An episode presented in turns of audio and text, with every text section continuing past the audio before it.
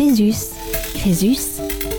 radiocrésus.fr Bonjour à tous et bienvenue sur Radio Crésus, la, radio qui vous écoute, et bienvenue pour cette émission spéciale euh, dédiée au mois de l'économie sociale et solidaire. Alors comme vous le savez, euh, chaque année, Crésus euh, propose une émission spéciale et cette année, nous avons choisi le thème du traitement des difficultés des très petites entreprises. Et effectivement, la question que, l'on se pose euh, est de savoir qui se préoccupe du sort des très petites entreprises en, difficulté financière. En réalité, très peu d'acteurs. Crésus a, décidé de mettre en lumière donc, les difficultés que rencontrent ces TPE tout en explorant les solutions actuelles et émergentes et interroge sur le rôle que joue ou pourrait jouer l'économie sociale et solidaire en pareille situation. Notre émission euh, se décompose en trois parties. Première partie, qu'est-ce qu'une TPE Nous verrons ensuite quelles sont les difficultés que rencontrent les TPE, pour ensuite parler des solutions. Alors avec moi aujourd'hui en, en, studio, euh, Maître Franck, bonjour. Bonjour Régis, bonjour à tous. Voilà, qui pourra nous éclairer effectivement sur les aspects euh, juridiques. Maître Edmond également. Oui, bonjour. Bonjour euh, Maître Edmond. Et euh, Monsieur Dany Julien. Bonjour. Voilà, qui est élève avocat à Crésus Alsace dans le cadre de son stage de PPI. C'est hein exactement ça. Voilà, PPI qui signifie Projet pédagogique individuel. Parfait. Eh bien voilà, donc on va rentrer vite dans le vif du sujet puisque euh, la première question qui se pose est eh bien comment reconnaît-on une très petite entreprise? Existe-t-il des critères? Existe-t-il une définition de la TPE D'emblée, on peut effectivement euh, dire qu'il n'y a pas de définition légale de la TPE. Alors messieurs, peut-être euh, sur, la, sur la définition de la TPE aujourd'hui, euh, où on en est? Eh bien, comme vous l'avez dit, il n'y a pas de définition légale de la TPE, Régis. Il n'y a même pas de définition de l'entreprise d'un point de vue purement juridique. Aujourd'hui, la TPE, je pense qu'on peut la définir d'après l'INSEE comme une euh, entité qui emploie moins de 10 salariés et dont le chiffre d'affaires annuel est inférieur à 2 millions d'euros. Donc ce sont essentiellement des critères de seuil qui sont appliqués pour permettre de qualifier un agent économique de TPE. D'accord, c'est très clair. Hein. Donc pas, pas de définition légale un indicateur de seuil. Alors si, si on parle de seuil, effectivement, euh, donc la, la TPE, la, elle, se, elle, se, retrouvait dans, dans le cadre de, de, des entreprises de façon générale, euh, noyées, je dirais, dans d'autres euh, éléments. On sait qu'il y a 4 millions d'entreprises en France. Euh, on sait que effectivement des micro-entreprises, près de 3,9 millions, ce qui est énorme. Oui, tout à fait. Voilà, mais ce sont des micro-entreprises. Hein. Euh, par contre, ça, ça, ça, constitue à peu près euh, 2,5 millions de salariés, c'est ça? Oui, exactement, oui. Hein? Et donc, euh, une part euh, à peu près de 19% au niveau du salariat, sachant que ensuite nous avons au niveau supérieur des PME, les petites et moyennes entreprises, Mhm. mmh. hein, qui représentent 135 000 unités. Ensuite, les établissements de taille intermédiaire, 5800 établissements. Et enfin, les grandes entreprises qui euh, représentent 300, euh, 300 entités, on va dire. Hein. C'est ça, oui, tout à fait. Hein, donc les, les, les, catégories sont, sont définies ainsi. Hein, et c'est comme ça qu'on peut savoir si on fait partie finalement d'une très petite entreprise, d'une micro-entreprise, autrement dit, puisque c'est bien aujourd'hui aussi le lien euh, qui est fait, le, le rapport euh, TPE égale micro-entreprise. Oui, c'est ça, c'est la nouvelle définition, il me semble. Hein. D'accord. Donc là, on voit, on voit déjà à peu près euh, quelle est la, la, difficulté quand même à bien, à bien cerner ce que c'est qu'une une très petite entreprise. On s'en tient au seuil, euh, peut-être aussi euh, donc au, au chiffre d'affaires. Hein, c'est ce qu'on avait dit. Hein, oui, oui, oui, au Aff chiffre d'affaires. Inférieur oui. à 2 millions d'euros, mais au-delà de ça, on n'a pas plus d'éléments. Non, il y a le chiffre d'affaires et le nombre de salariés. Il y a le nombre de salariés. Inférieur à 10. Hein. Donc ça, c'est des éléments euh, qui nous permettent déjà d'identifier un peu la nature de la très petite entreprise. Alors il faut se méfier aussi parce que euh, il y a bien sûr cette définition qui est reprise de, l'INSEE et, euh, de, la, loi sur la modernisation de l'économie, mais il y a également une définition fiscale de l'entreprise. Hein, et qu'il ne faut pas, trop mélanger les, deux, aspects parce qu'au niveau fiscal, la, la micro-entreprise, c'est pas tout à fait pareil. Ah, non, oui, oui, tout à fait. Il y a une différenciation euh, en termes euh, fiscaux et économiques. Les, les, termes peuvent se regrouper, mais les définitions ne sont pas les mêmes. Voilà. Donc ça, c'est aussi important de, de, le rappeler. Mais là, on va s'en tenir vraiment à la définition de l'INSEE. entreprises de moins de 10 salariés et dont le chiffre d'affaires annuel est inférieur à 2 millions d'euros. Hein, donc ça, c'est un, premier élément. Donc on va parler principalement de ce type d'entreprise. Alors, on peut aussi se poser une deuxième, une autre question. Hein, c'est euh, comment, comment bien distinguer une, une très petite entreprise d'une profession libérale ou d'autres notions hein? Est-ce que c'est pareil Est-ce que c'est pas pareil? Alors non, à mon avis, effectivement, il y a bien une distinction à opérer. Par exemple, la profession libérale, c'est plus par rapport à l'activité qui est exercée par l'agent économique. Une profession libérale, on a pour habitude de l'opposer à une activité salariée. Donc il est tout à fait envisageable qu'une profession libérale soit une TPE en fonction de son effectif, du chiffre d'affaires et du nombre de salariés qu'il emploie. D'accord. Donc concrètement, ça veut dire que quoi Un médecin peut être considéré comme une très petite entreprise? Exactement. Un médecin qui emploie par exemple euh, deux ou trois secrétaires, effectivement, peut être considéré comme une très petite entreprise, une TPE, à l'instar de d'autres professions libérales comme les avocats. D'accord. Alors l'avocat, par exemple, peut se constituer en, société, c'est ça? Tout à fait. Une société donc d'exercice libéral. Donc on ne parlera pas par exemple de SARL, mais de CELARL, puisque c'est une société d'exercice libéral à responsabilité limitée et qui devient, d'un point de vue euh, économique, comme on vient de le voir, une TPE en fonction non seulement de son chiffre d'affaires, mais également du nombre de salariés qu'il emploie. Très bien, voilà. Donc là, au moins, les choses sont claires. Donc euh, on abordera effectivement différents aspects de, ces très petites entreprises, hein, sachant que le monde de la très petite entreprise est très vaste. Et on retrouve vraiment des activités très, très variées. Tout à fait, oui, oui, je pense que ça peut toucher absolument tous les pans de l'économie et tout même tous les pans de l'artisanat. Toutes les professions économiques, artisanales ou libérales peuvent se retrouver dans le statut de la très petite entreprise. Alors pour encore situer les très petites entreprises hein, dans, le monde des entreprises de façon générale, on l'a dit, euh, on a 4 millions d'entreprises, les euh, TPE euh, micro-entreprises c'est 3,9 millions, c'est énorme, mais ça ne représente que 19% des salariés. On sait qu'il euh, y a en France 13,4 millions de, salariés qui sont employés par, les entreprises, 2,5 euh, par les micro-entreprises, par les PME 3,6 millions, par les établissements de taille intermédiaire 3,4 millions et par les grandes entreprises, on a dit 300 grandes entreprises, ça représente 3,9 millions euh, de, salariés. Hein. Donc on voit aussi que au niveau de la micro-entreprise, il y a bien sûr des, salariés, mais pas forcément. Oui, voilà, effectivement, on peut considérer une, une micro-entreprise, une très petite entreprise, comme quelqu'un travaillant seul. Voilà, donc la micro-entreprise peut ne comporter aucun salarié. Aucun salarié, uniquement le, le dirigeant. D'accord. Le travailleur. Tout à fait. Alors c'est vrai qu'on est dans le mois de l'économie sociale et solidaire, donc c'est aussi important un peu de, de voir euh, au niveau de l'ESS comment se répartissent les, emplois de l'ESS par catégorie juridique et taille d'effectifs euh, au sein des entreprises de l'ESS. Hein? On sait que les entreprises de l'ESS, euh, ce sont, ben, on dit entreprises, mais c'est plutôt les entités, hein, les associations, les coopératives, les mutuelles, les fondations. voilà, donc ça c'est les, grandes lignes au niveau des, acteurs de, l'ESS. Hein. Euh, par exemple, pour les associations, on sait que... Euh, par exemple, 14% euh, des associations sont des micro-établissements. On sait que 38% des associations sont des TPE. Euh, et que 40% sont des PME. Hein. donc ça donne aussi un ordre de grandeur.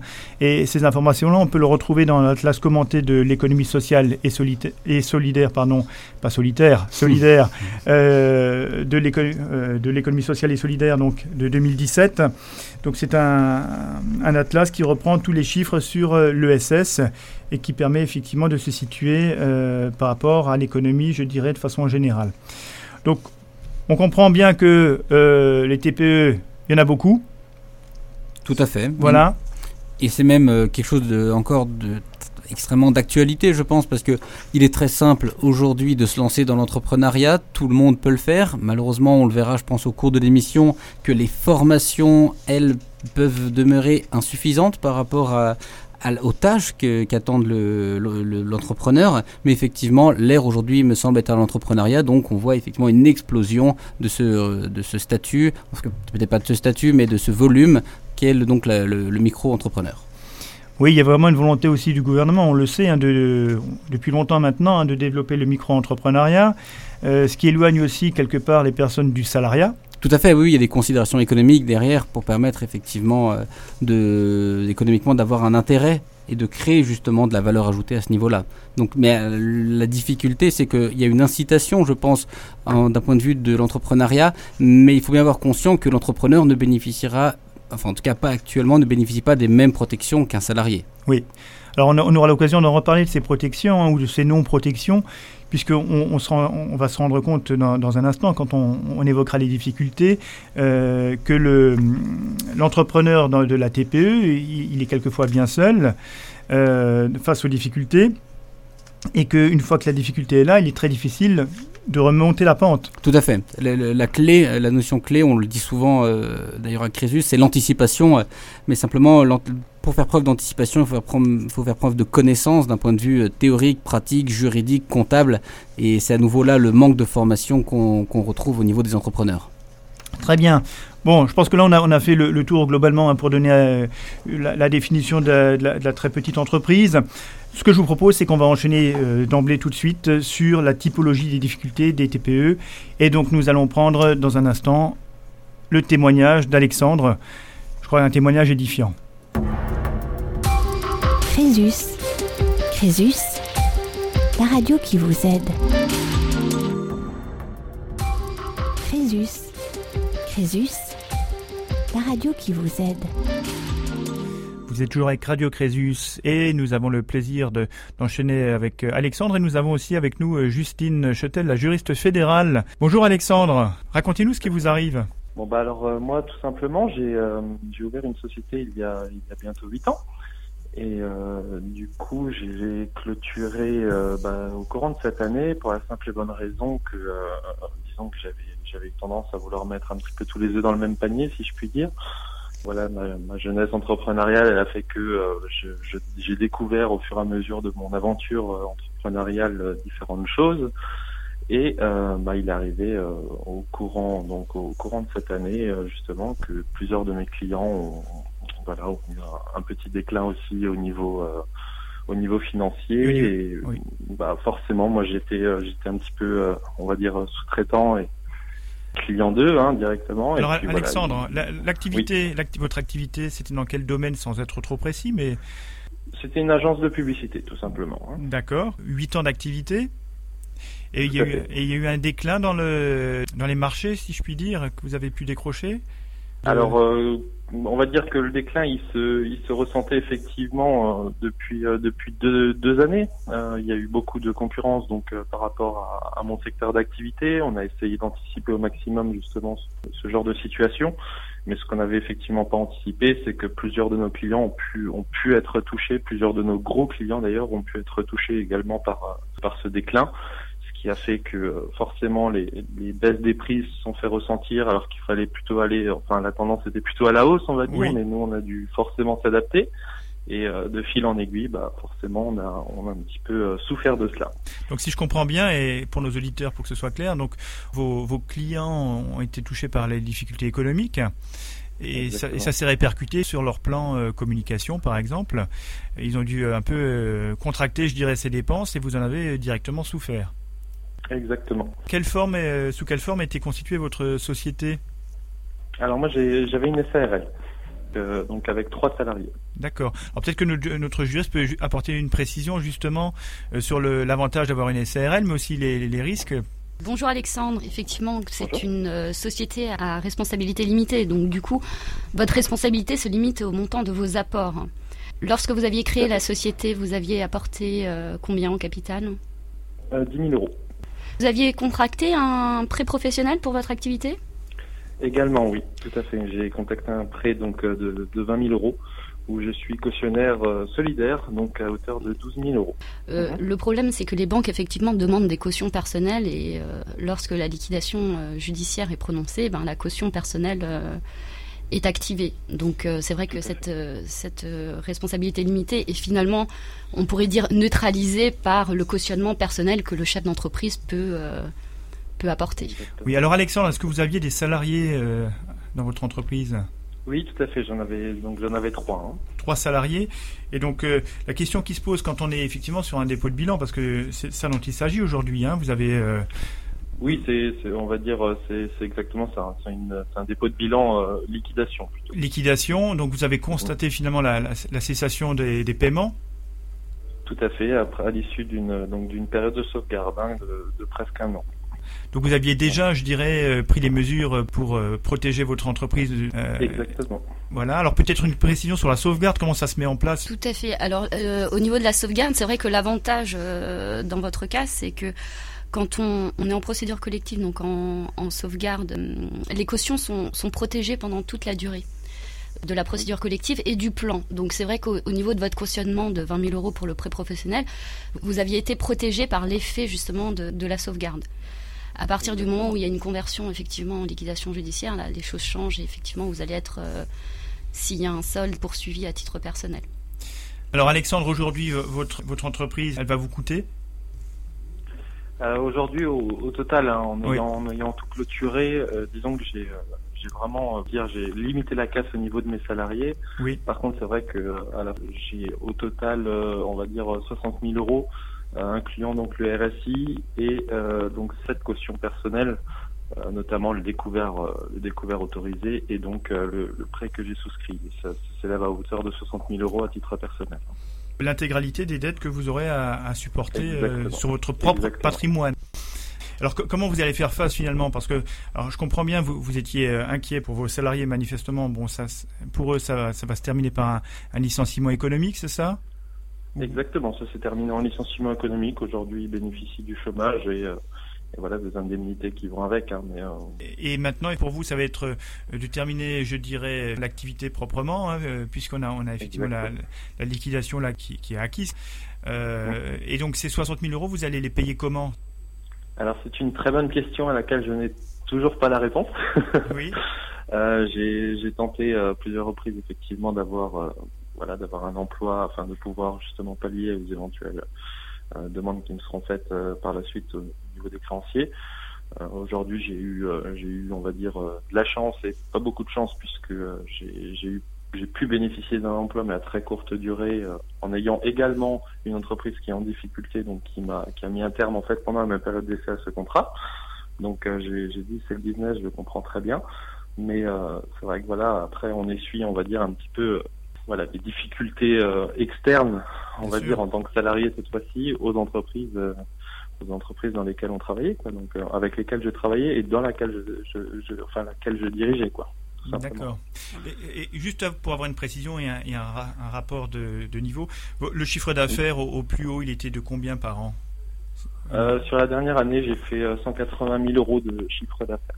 Mais la part des, de la masse salariale était, je pense aussi, très conséquente ah, elle était très conséquente, tout à fait. On avait, euh, je, devais avoir euh, la plus belle année, on va dire. J'ai fait 5000 euros de bénéfices avec euh, deux salariés. Une fois que j'ai commencé à augmenter, c'est vrai que c'était un petit peu plus délicat. D'accord. Donc on voit que le, le métier de chef d'entreprise est pas simple. Il, il, faut bien sûr se développer parce que si on se développe pas, on, meurt. Et on, voit clairement, on voit clairement que c'est une expérience de 8 ans que, que vous nous exposez aujourd'hui, qui se termine par des dettes à régler. Est-ce que vous seriez prêt à vous relancer dans l'aventure de, l'entrepreneuriat? Bah, disons que quand on est entrepreneur dans l'âme, on, le, on garde quand même un petit peu cette fibre entrepreneuriale. Il y a l'âme. c'est vrai que ça m'a, ça m'a, voilà, l'âme exactement. Mais après, c'est vrai que ça m'a un petit peu refroidi, hein, pour être, pour être tout à fait sincère. C'est aussi le but, je pense, de cette radio.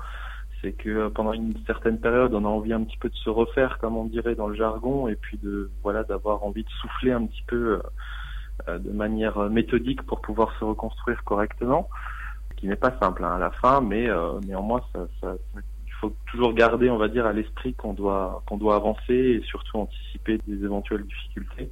Voilà, c'est ce que j'ai fait en, en, venant donc euh, chez Crésus pour, pour me faire accompagner dans cette démarche. Alors Alexandre, un conseil à nos auditeurs? Alors un, un, très bon conseil, je pense qu'il faut absolument pas laisser euh, pourrir une situation euh, jusqu'à se dire qu'on ne sait plus comment, euh, par quel bout le prendre. Faut, euh, faut directement donc se renseigner, prendre, prendre des conseils à, on va dire, à plusieurs, à plusieurs endroits pour ensuite, pour ensuite avoir, on va dire, différentes solutions qu'il faut voilà, au moins qu'on ait les solutions en face de nous pour savoir lesquelles choisir et lesquelles entreprendre le plus rapidement possible, tout simplement. Donc ne pas laisser pourrir la situation, si je pourrais résumer le conseil. Eh bien, c'est un très bon conseil, Alexandre. Hein. Merci infiniment pour votre témoignage très digne. Et on reste à vos côtés, Alexandre. À très bientôt. Merci. la radio qui vous aide. Alors vous venez d'entendre effectivement le témoignage d'Alexandre, euh, qui est assez édifiant. Hein. Il, est clair que c'est un témoignage euh, qui, avait été enregistré il y a, quelques temps maintenant à Crésus, hein, qu'on a souhaité effectivement rediffuser dans le cadre de notre émission spéciale euh, sur les difficultés des très petites entreprises.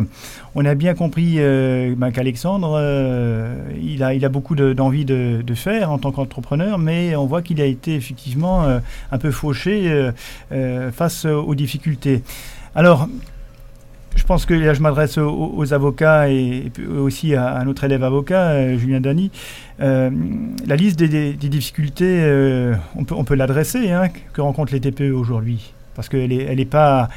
Alors, sans en dresser une liste exhaustive, mais on voit qu'il y a certains points qui, sont, qui, apparaissent assez facilement. Ah oui, je pense que les difficultés que rencontre un entrepreneur sont multiples Déjà, le métier d'entrepreneur en soi me semble être un métier à part. On peut être un excellent technicien, connaître son métier et pourtant ne pas avoir cette fibre commerciale qui permet de développer son activité. Donc il faut être un petit peu, je dirais, au four et au moulin, si vous me permettez l'expression, savoir exercer son métier, être un professionnel de l'art, mais également, à côté, assurer le développement économique de la structure. Alors souvent, l'erreur qui est faite, c'est de, croire que parce qu'on est un bon technicien, parce qu'on connaît son métier par cœur et qu'on sait euh, bien faire les choses dans, les règles de l'art, on va pouvoir se mettre à son compte et, parce qu'on aura effectivement euh, des clients, pouvoir gérer son entreprise comme on le faisait dans le salariat. Alors que c'est peut-être pas, euh, c'est pas la même chose. Hein. et je crois qu'il faut vraiment prendre conscience qu'à un moment donné, le, chef d'entreprise, il a plusieurs métiers. il doit avoir plusieurs casquettes. Mhm. Hein, je crois que c'est ça, à Maître Edmond. Et là, effectivement, intervient un problème que vous avez bien soulevé, celui de la formation. On, parfois, on veut faire croire à tout le monde qu'on peut être euh, facilement entrepreneur, ce qui n'est absolument pas le cas. Et bien souvent, trop de personnes se lancent dans cette aventure sans vraiment connaître les contours des obligations, des risques et mhm. parfois des tristes fins qui aboutissent lorsque malheureusement ça ne marche pas. Et vraiment, il euh, faut qu'on arrête de faire croire que tout le monde peut devenir entrepreneur comme ça du jour au lendemain, en faisant quelques clics sur Internet, en espérant qu'un jour, finalement, le, projet puisse aboutir. Il faut vraiment mettre l'accent là-dessus, sur la formation et sur le fait d'être accompagné, car comme euh, vous l'avez très, très, très bien dit, on ne peut pas tout faire. C'est impossible d'être à la fois technicien, d'être à la fois commercial, d'être à la fois gestionnaire, d'être à la fois comptable, de surveiller les commandes, de surveiller les livraisons, de s'assurer du paiement, etc., etc., etc. Sauf à devenir fou au bout d'un certain moment, mais je pense que ce n'est pas la destination de celui qui veut devenir entrepreneur. Il faut véritablement en être conscient. On ne peut pas être entrepreneur tout seul. Euh, tout seul. C'est une activité à plein temps. Hmm. Normalement, les gens ont une vie de famille, ont une vie autre. Et il est impensable hein, de d'insérer ça dans son projet de vie en y allant tout seul comme ça, en y allant à la légère. Et c'est, je pense, hein, je pense que ceux qui sont autour de, la, table le confirmeront, il y a beaucoup trop de gens qui se lancent là-dedans en espérant une réussite au bout d'un certain temps, voire un peu trop rapidement, mais sans véritablement faire la liste des difficultés entre le départ et l'objectif souhaité. Donc ce que j'entends finalement, ce qui, ce qui, euh, ce qui peut être préjudiciable, c'est le manque de préparation. Exact. Tout à fait. Tout à fait. Mmh. Et de formation. Hein, si, alors, si, si, on avait adressé un peu les, les, différents métiers euh, du chef d'entreprise, alors c'est vrai qu'on mélange un peu les deux parce qu'on parle de la très petite entreprise, c'est une chose, et il y a le chef d'entreprise, hein, mais tout est Imbriqué, oui. Tout est imbriqué finalement, hein, et quelquefois euh, c'est le chef d'entreprise qui porte à lui seul euh, la, la, très petite entreprise. Exactement, Exactement oui. Et je rejoins tout à fait ce qu'a dit euh, Maître Raymond il, y a un instant. Je pense que la clé aussi euh, relève de l'accompagnement. Hum. La personne ne peut pas se lancer seule, euh, quelle que soit la branche d'activité, il faut qu'elle soit entourée. Et hum. à minima, je pense qu'il faut évidemment un expert comptable qui va pouvoir suivre la comptabilité de la personne et également un avocat pour régler toutes les difficultés juridiques auxquelles peut être confronté un entrepreneur. Bien sûr. Donc on voit qu'effectivement, il y a multi, ces multifacettes. Alors, on a parlé effectivement euh, du, technicien, ça c'est un métier.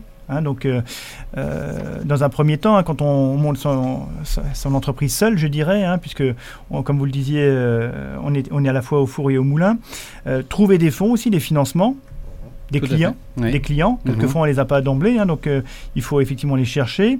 Il faut aussi assurer le suivi comptable. Mhm, oui. Hein, donc ça, c'est la gestion de la trésorerie et, de toutes les, factures, etc. Euh, une fonction, euh, voire même de technico-commercial. Euh, chargé de relations publiques, quelque part aussi. Hein. Et puis, si on commence à recruter, hein, on a dit la TPE, c'est moins de 10 salariés, donc on peut avoir effectivement une équipe qui peut aller jusqu'à ce niveau-là. Donc ça veut dire qu'il faut aussi avoir des compétences en, ressources humaines. Ça illustre bien la diversité des tâches qui attend l'entrepreneur. Voilà. Donc on comprend bien que voilà, il, faut, euh, bah, il faut apprendre tout ça. Voilà. Bah, justement, en parlant d'apprentissage, on a tous les outils qu'il faut, en tout cas en France, avant de se lancer, euh, afin de se renseigner sur euh, c'est quoi être un entrepreneur et c'est quoi être, le cas échéant, un micro-entrepreneur. Donc il y a la chambre de commerce, il y a la chambre des métiers, il y a tout un ensemble de structures qui viennent en aide à ceux qui désirent se lancer. Mais avant de se lancer, avant de signer le papier d'engagement, avant de, s'immatriculer, il faut véritablement, pour éviter la catastrophe au bout de quelques mois ou quelques années, euh, se renseigner. C'est tout bête, c'est tout simple, hein, mais il faut être un peu patient, en passer par ces étapes, suivre les sessions, qui sont souvent gratuites d'ailleurs, pour euh, se renseigner sur l'immensité des démarches administratives qu'il faut au début et qu'il faut en cours de route, qu'il faut respecter en cours de mmh. route, avant effectivement de se lancer. Et ensuite, après tout ça, se poser la question de savoir si on pourra assumer l'ensemble de ses obligations avant véritablement ben, de lancer son projet. Bien sûr. Alors, on, comprend bien que le, sort de la très petite entreprise est, forcément lié aussi, et surtout au chef d'entreprise. Mhm. Euh, donc, ça nécessite aussi euh, une, grande discipline, et je dirais même une autodiscipline. Ah, oui. Hein, et cette absence, si, cette discipline n'est pas là, effectivement, ça peut entraîner euh, des difficultés dans la gestion notamment, et, peut-être même des difficultés financières qui s'en suivent. Hein. Euh, c'est vrai que ce travail de, connaissance euh, du monde de l'entreprise, alors bien souvent, il est acquis sur le, sur le tas. Malheureusement, oui. Oui. Alors, c'est l'expérience qui parle aussi, hein, qui fait qu'à un moment donné, on, arrive à, surmonter des difficultés, on apprend euh, en faisant. Tout à fait, on apprend en faisant, mais il n'en demeure pas moins que la, la, formation initiale reste très importante. Avant de se lancer, veillez à toujours bien se former et à bien se faire accompagner. Alors, on, s'est rendu compte à Crésus, à travers les différents accompagnements des, très petites entreprises qu'on a pu faire, que, bien souvent, les difficultés, elles étaient liées bien sûr à ce manque de préparation, mais aussi, euh, quelquefois, un business plan qui était un peu utopiste, euh, irréaliste. Hein, donc, euh, on s'imagine déjà être le roi mm. du pétrole, si je puis dire. alors qu'on n'a encore rien vendu. On nous, on nous promet monts et merveilles et finalement on se rend compte que la réalité est très différente. Hein. Voilà. Donc là aussi, il, y a un principe de réalité qui doit, qui doit s'installer. Euh, les études de marché, elles doivent être sérieusement faites. Voilà, sérieusement. Et, et, pas, euh, pas, en, dépit, en, dépit du bon sens non plus. Tout à hein. fait, par des acteurs aguerris, d'où l'intérêt, parce que je pense qu'il est difficile aussi de monter un, business plan euh, sur notre propre affaire. On manque fatalement de recul pour ce faire, et d'où l'intérêt de se faire accompagner par exemple un expert comptable à qui on peut présenter notre projet, en discuter avec lui, et il sera plus à même, lui qui est un spécialiste de l'entreprise, à nous mettre les accents sur les points à améliorer ou sur les points à peaufiner. D'accord. Alors c'est clair que parmi les causes et la nature des difficultés, euh, on peut également enfin, trouver des, fragilités structurelles hein, du, projet porté par la micro-entreprise. Hein. Par exemple, l'absence de, fonds de roulement. Mhm. On n'a pas suffisamment de trésorerie euh, pour faire face finalement. Euh, donc ça, c'est des choses qu'on retrouve. C'est des choses qu'on retrouve et qui doivent absolument être calculées en amont.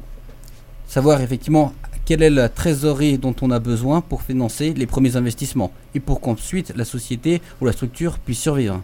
Ce qui veut dire qu'il faut, il faut trouver ces fonds, il faut les avoir. Exactement. Et généralement, ça passe par un financement, hein. c'est très courant. Hein. Parce que les fonds propres euh, qui peuvent être injectés, bien sûr. C'est une possibilité. Voilà, mais euh, rarement on a, euh, effectivement euh, une certaine somme à, mettre en, fond, de roulement. Donc on va plutôt voir les banques à ce moment-là. Comment ça va se passer? Oui, généralement, c'est ça, ce sont les circuits de financement classiques, bien qu'il y a des alternatives qui se développent aujourd'hui, mais généralement on retrouve encore les sphères très classiques de financement bancaire. Hein.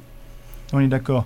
Alors, autre cause aussi de difficulté, c'est le mauvais emplacement du, lieu de vente ou du lieu de service.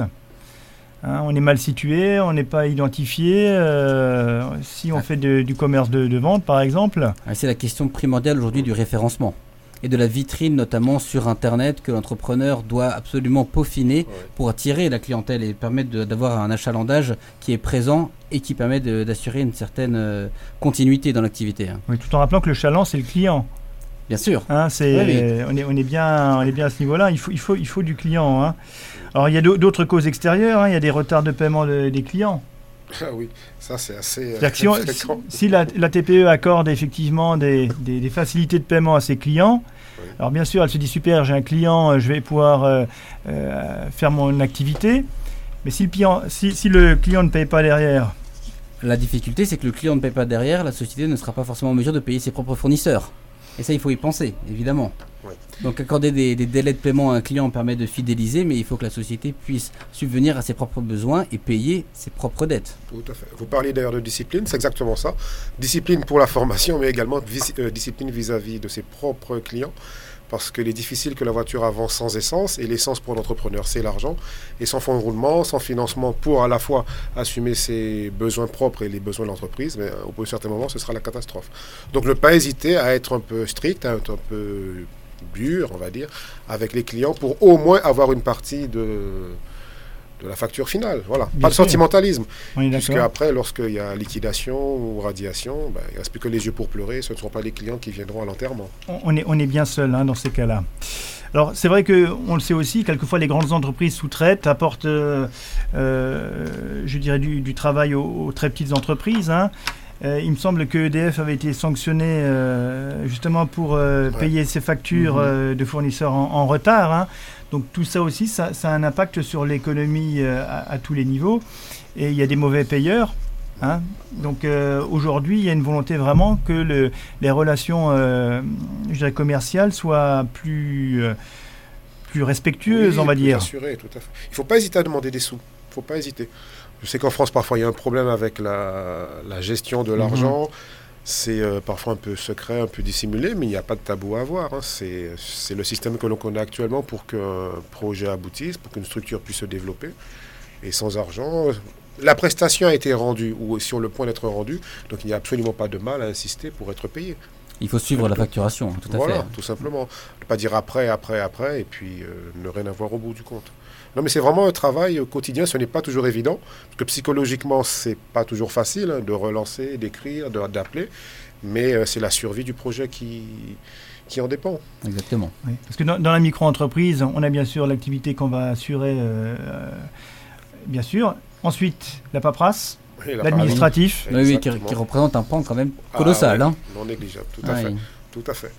Lorsque parfois on est amené à discuter avec des entrepreneurs en difficulté, beaucoup nous disent Oh là là, je ne savais pas à quel point l'aspect administratif était important. Aussi important en termes de quantité, mais en termes aussi donc, de, de, de, gestion. Voilà, exactement. Donc ça aussi, c'est pas un élément négligeable. Et comme l'a très bien dit euh, David tout à l'heure, euh, c'est que c'est c'est véritablement fondamental. C'est véritablement fondamental pour le, la suite, pour le, suivi. Alors, on parlera dans un instant comment évaluer aussi les difficultés de la, très petite entreprise. Hein. Quels sont les signes d'alerte? Est-ce qu'il y a des signes préoccupants au niveau des difficultés? Est-ce qu'il y a des signes plus graves? Mais je pense qu'on on va, on va avoir un, témoignage dans un instant de, de, Bruno qu'on va contacter qui va nous parler effectivement euh, de, de sa situation. A tout de suite sur Radio Crésus. Crésus, Crésus, la radio qui vous aide. Et nous avons avec nous Bruno qui témoigne. Bruno Oui, bonjour. Oui, bonjour Bruno. Alors vous avez déjà eu l'occasion de témoigner sur Radio Crésus. Hein. Euh, voilà, euh, il n'y a pas si longtemps. Et puis on s'est dit, tiens, on fait une émission spéciale sur la, très petite entreprise. Pourquoi ne pas euh, rappeler Bruno pour que vraiment il, nous mette en lumière vraiment les, difficultés que rencontre ben, la, petite entreprise, hein, puisque vous étiez vous-même chef d'entreprise. Enfin, de très petites entreprises, oui. Eh ben, c'est exactement de ça dont on parle aujourd'hui. Voilà, oui. Voilà, Bruno, on vous laisse la parole.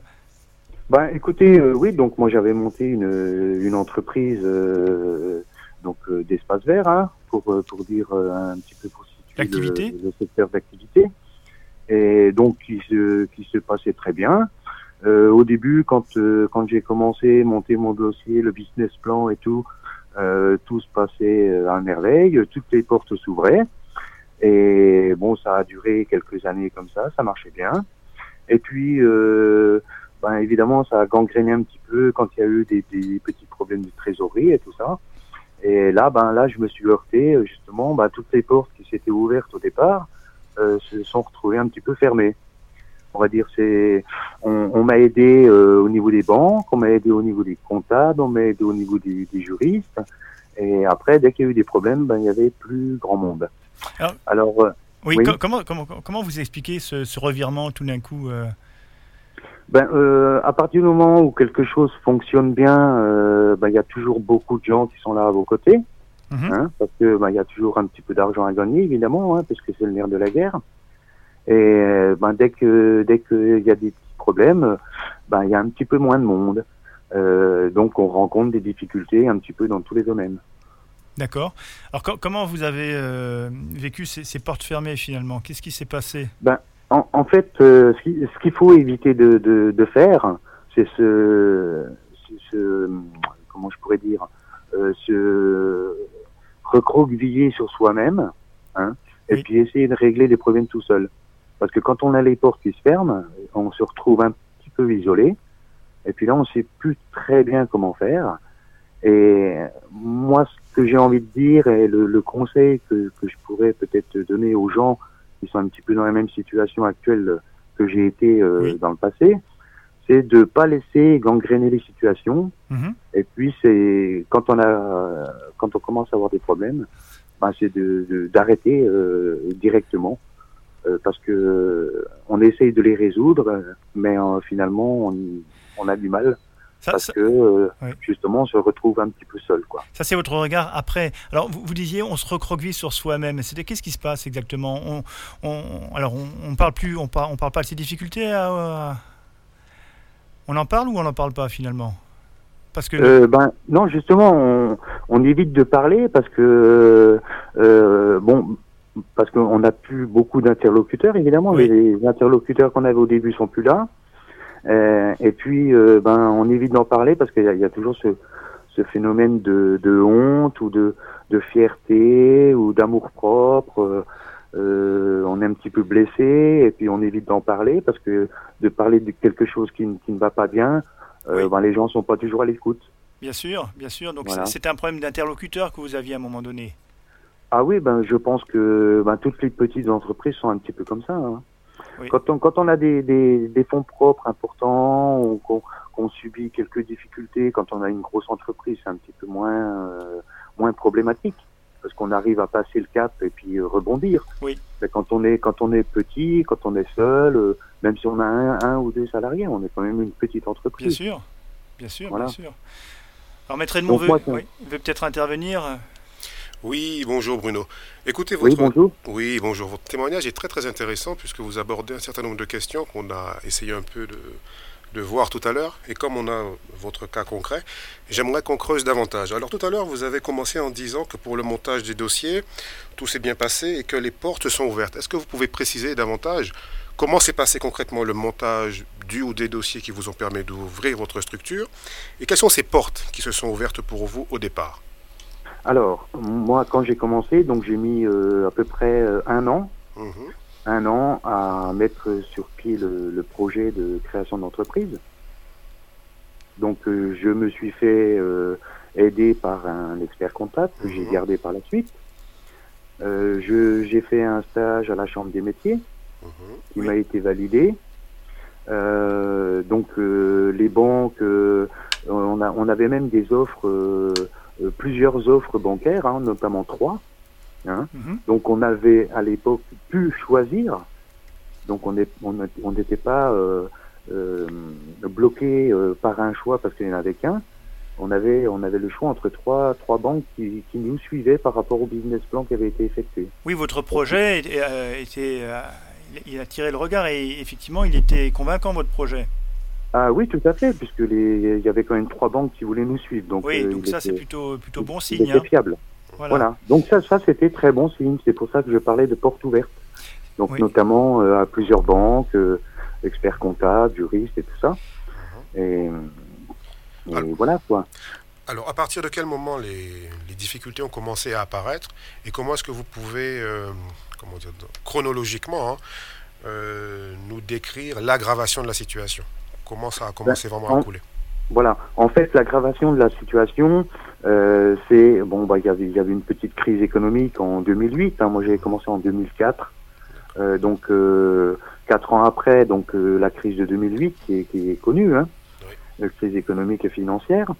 Euh, moi, à partir de 2009, 2010, là, ça a commencé à, à battre de l'aile parce que ben il y avait euh, des petits problèmes de trésorerie, des clients qui, qui ne payaient pas, euh, euh des fournisseurs qui avaient augmenté leurs prix, euh, vous voyez, des, des, choses comme ça. Mais puis les, des remises qui avaient baissé, des remises professionnelles. Donc il fallait continuer, continuer à fonctionner. Donc euh, après, ben, c'est ce que j'expliquais avant, c'est des situations qui, qui, qui, gangrènent un petit peu. Et c'est là que je dis, euh, c'est à partir de ce moment-là qu'il faut être plus, un petit peu plus réactif, on va dire prendre plus de recul et, et puis décider de, de dire bon bah là ça, ça commence à ne plus aller, j'arrête. D'accord. Voilà. Et chose que je n'ai pas faite, que j'ai continué, euh, ben, peut-être par fierté, par amour propre, parce que je pensais euh, que les choses allaient s'arranger mais finalement non. Donc ah. je reviens au conseil que je donnais au départ, c'est faut pas euh, trop attendre. Bien sûr. Alors sur les, on a bien compris qu'à un moment donné, vos, marges bénéficiaires, elles se réduisaient, hein, puisque euh, le prix des produits que vous, vous, utilisiez augmentait, hein, euh, les clients qui payent moins, etc. Ou les, voilà. Mhm. Alors, est-ce qu'à un moment donné, il y a eu un plan de trésorerie qui a été fait en vous disant, tiens, il faut que je me projette un peu sur 12 mois, 24 mois, et voir si ça va, ça va tenir encore comme ça longtemps? Je, vous entends très mal. Oui, je, je, disais, est-ce que à un moment donné, vous avez fait un plan de trésorerie pour voir si euh, euh, finalement ça allait tenir encore 12, 24, 36 mois? Est-ce qu'il y avait des. Ben, Oui, j'avais même, fait, même fait faire un, un bilan provisoire euh, en cours d'année. Intermédiaire, oui, d'accord. Voilà, pour voir si, si ça fonctionnait. Bon, on m'a dit oui, tu peux continuer, il n'y a pas de problème, ça va revenir. bon, apparemment, non. Voilà. Et donc aujourd'hui alors, euh, l'entreprise, elle en est où? Ah ben l'entreprise est en liquidation. Hein. Voilà. Donc vous avez décidé de, de, mettre euh, à mort, je dirais, l'entreprise hein, qui ne rapporte. Voilà, euh, bah oui, tout simplement. Il faut, faut dire les choses. Hein. Oui, oui, c'est ça. Oui. C'est. est-ce que, est-ce que vous, la, dans quel état d'esprit vous l'avez fait cette, cette liquidation? Bah, je l'ai fait, euh, on va dire euh, presque par obligation, hein, parce que de toute façon, j'étais, je travaillais déjà ailleurs, hein, j'avais, j'avais mhm. déjà occulté, euh, j'avais déjà mis de côté euh, l'entreprise, quoi. Oui. Parce que justement, parce que j'avais plus personne pour pour m'aider. C'était là le problème. Oui. Oui, oui. Bah, quand on, on disait lors de notre émission, on, on disait que l'entrepreneur le, est bien seul. Hein, ah oui, de toute façon, oui. Dans la vie, en général, on est toujours un peu seul, hein, que ce soit entreprise ou même euh, soi-même, hein, en tant que personne. Hein. Donc, euh, ben bon, euh, comme je dis, il faut pas, faut pas attendre que ça gangrène de trop, parce mhm. qu'après, c'est là qu'on a, on a encore plus de difficultés. D'accord, Bruno. Bah, écoutez, merci beaucoup pour votre témoignage. Hein, je vous en prie. D'avoir accepté de, d'expliquer toutes les les, conditions que vous avez vécues euh, pour, pour finalement euh, arriver à la fin de votre entreprise. Hein. Et c'est, je crois que c'est très parlant pour euh, nos auditeurs. Merci à vous et puis bah, écoutez bonne suite hein, tout simplement. Non, je voulais juste je voulais juste dire que quand on crée une entreprise au départ, c'est pas pour qu'elle périclite au bout de 10 ans. Voilà. Oui. C'est pas, pas, pas dans cet esprit-là que vous pensiez pas que ça allait arriver comme ça. Ah, complètement pas, non. Oui. ouais. Donc ça, c'est vous avez subi en quelque sorte un peu le, euh, tous les, toute la crise et puis après toutes les portes qui se ferment, etc. C'est ce qui, s'est passé. donc, on ne sait jamais vers qui se tourner euh, après, hein, c'est ça le problème. Oui. Enfin, moi, j'entends dans ce que vous dites là aussi un grand sentiment d'impuissance à un moment donné. C'est ça, oui. Hein, qui, euh, qui amène à une résignation. Hein. Moi, j'irais même peut-être plus loin en disant que l'État est complètement absent. Euh, dans, ce, dans cette problématique euh, pour les pour les entreprises qui savent plus vers, qui se tourner. Et, et, je pense que s'il y avait une structure spécifique, spécialisée pour justement aider les gens qui sont dans le besoin, hein, pour essayer de les faire rebondir et de continuer leur activité, oui. je pense que ce serait peut-être un petit peu préférable. Oui, alors on en parlera un peu dans les solutions. Aujourd'hui, effectivement, il y, a, des, réponses. Hein. Je ne vais pas les dévoiler là tout de suite, mais on, va en parler dans, mhm. quelques, dans un instant. Euh, il y a à la fois, bien sûr, l'aspect économique, comment aider les, très petites entreprises en difficulté économique, mhm. euh, mais aussi il y a l'aspect psychologique, et là aussi on en parlera, comment le, chef d'entreprise vit les difficultés. Quelquefois, mhm. il les vit très très mal, psychologiquement parlant. Hein, donc c'est une souffrance aiguë et euh, il, y a, il y a une structure aussi qui existe pour, euh, pour ce type de difficulté-là. Hein. Mhm. Merci beaucoup Bruno. D'accord, merci. à bientôt. À bientôt. Hein. au revoir. Bonne soirée, au revoir. Crésus, Crésus, la radio qui vous aide.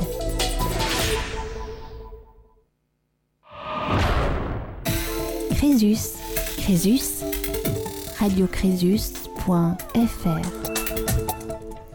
alors quand on parle des difficultés des très petites entreprises, on, peut se poser la question de savoir comment évaluer ces difficultés. On peut les évaluer, on pourrait dire qu'il y a trois, niveaux, hein, des difficultés qui sont préoccupantes, très préoccupantes, voire graves. Alors, euh, je vous pose la question, hein, à la fois euh, Maître euh, Franck, Maître Edmond, Dany, Julien également, et puis nous avons avec nous Justine Chetel qui nous a rejoint en, studio, qui est présidente de la PESA, qui fut effectivement aussi juriste fédéral de Crésus, hein, mais qui est aujourd'hui présidente de la PESA. Alors, d'après vous, quels sont les signes préoccupants, voire graves, de difficultés? Bon, déjà, le manque de sommeil. Ah, ah oui, c'est un, un indice euh, fort qui montre, le, qui illustre justement les différentes difficultés auxquelles peut être confronté le, le, chef d'entreprise. C'était pas la réponse que j'attendais, mais c'est intéressant. Oui, effectivement, effectivement, mais concrètement, lorsqu'il y a les clients qui payent pas, lorsqu'il y a une baisse des commandes, lorsqu'il y a des difficultés avec les fournisseurs, il faut aussi penser à l'impact qu'il y a sur le sur l'homme. l'entrepreneur. Exactement. Ils ne font qu'un. Sur la santé. On a peut-être tendance à vouloir séparer l'entrepreneur de la personne physique de l'individu mais absolument pas. C'est mhm. une erreur grossière à éviter. Et je pense qu'en ayant cet état d'esprit en fusionnant les deux et en, ayant présent à l'esprit que les deux ne font qu'un peut-être que la façon d'appréhender les différents problèmes qu'on va aborder sera mieux sera mieux faite.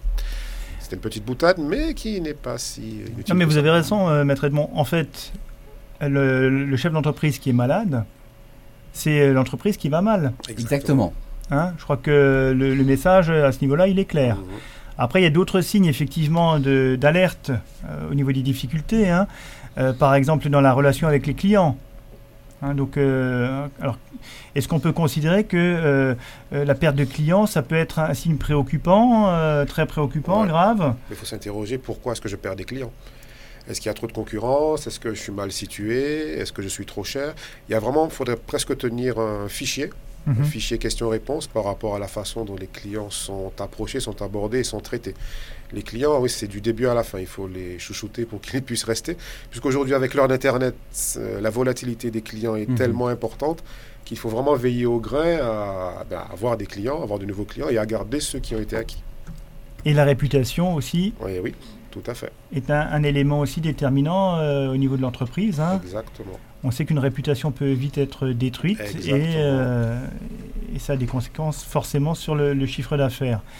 Alors, perte de clients, ça peut être préoccupant. Si c'est un client important, ça peut être très préoccupant, hein, voire même très grave. Hein, si on a euh, mis tous ses œufs dans le même panier, si je puis dire. si on a, on, a qu'un seul client qui, qui, faut, qui fait vivre l'entreprise. Une erreur qu'il vaut mieux éviter.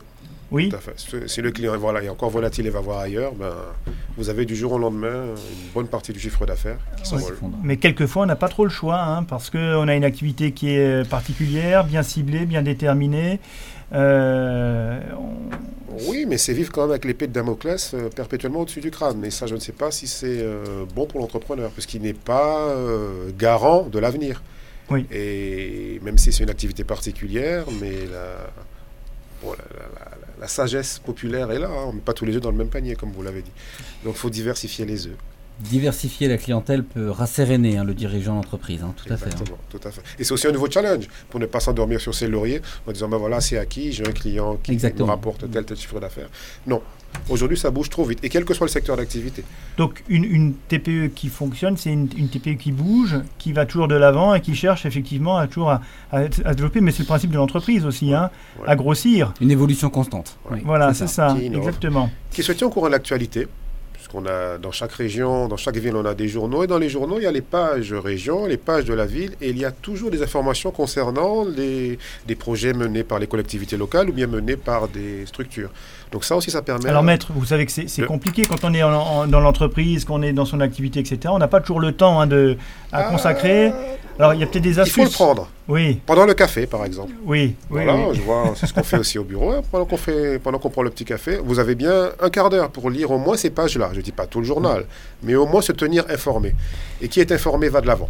Alors après aujourd'hui, les, moyens technologiques nous permettent de mettre en place des alertes mhm. hein, sur un domaine qui nous intéresse. Euh, je mets une alerte sur euh, un moteur de recherche qui va m'envoyer les informations du jour. Ça, ça peut être une manière aussi de gagner du temps. solution, tout à fait. Hein, donc ça, c'est important. Alors on parlait des clients, perte d'un gros euh, client, ça c'est effectivement très préoccupant. Autre signe aussi d'alerte, c'est des, clients qui, ne payent pas ou, demandent des délais.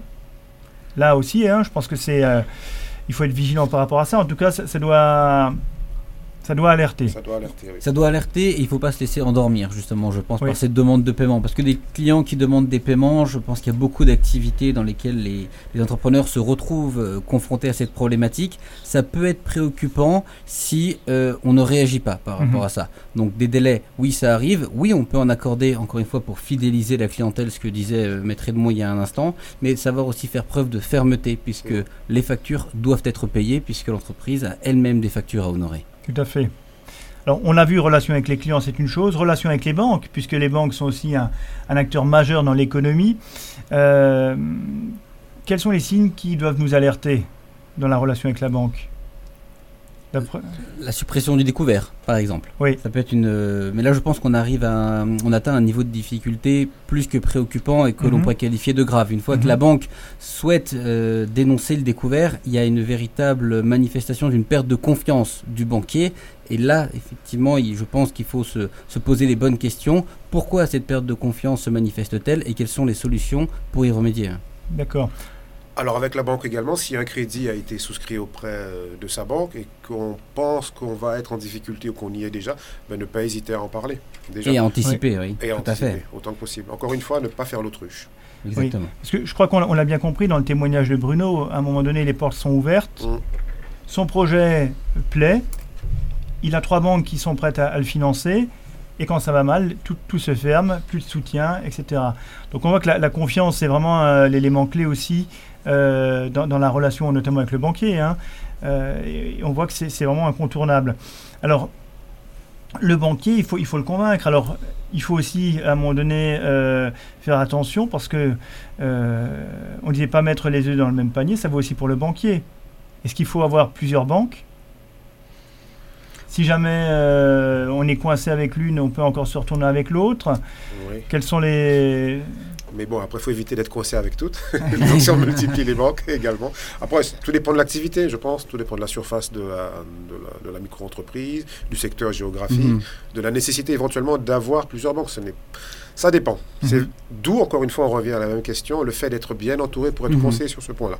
Il n'est pas sûr que l'entrepreneur soit connaisseur en la matière, d'où la demande de conseil. Il y a des gens dont c'est le métier. Et puis les banques se livrent elles-mêmes une concurrence. Donc il n'est pas inintéressant de profiter de cette concurrence pour effectivement trouver la meilleure solution, en tout cas la solution la plus adaptée à ces problèmes.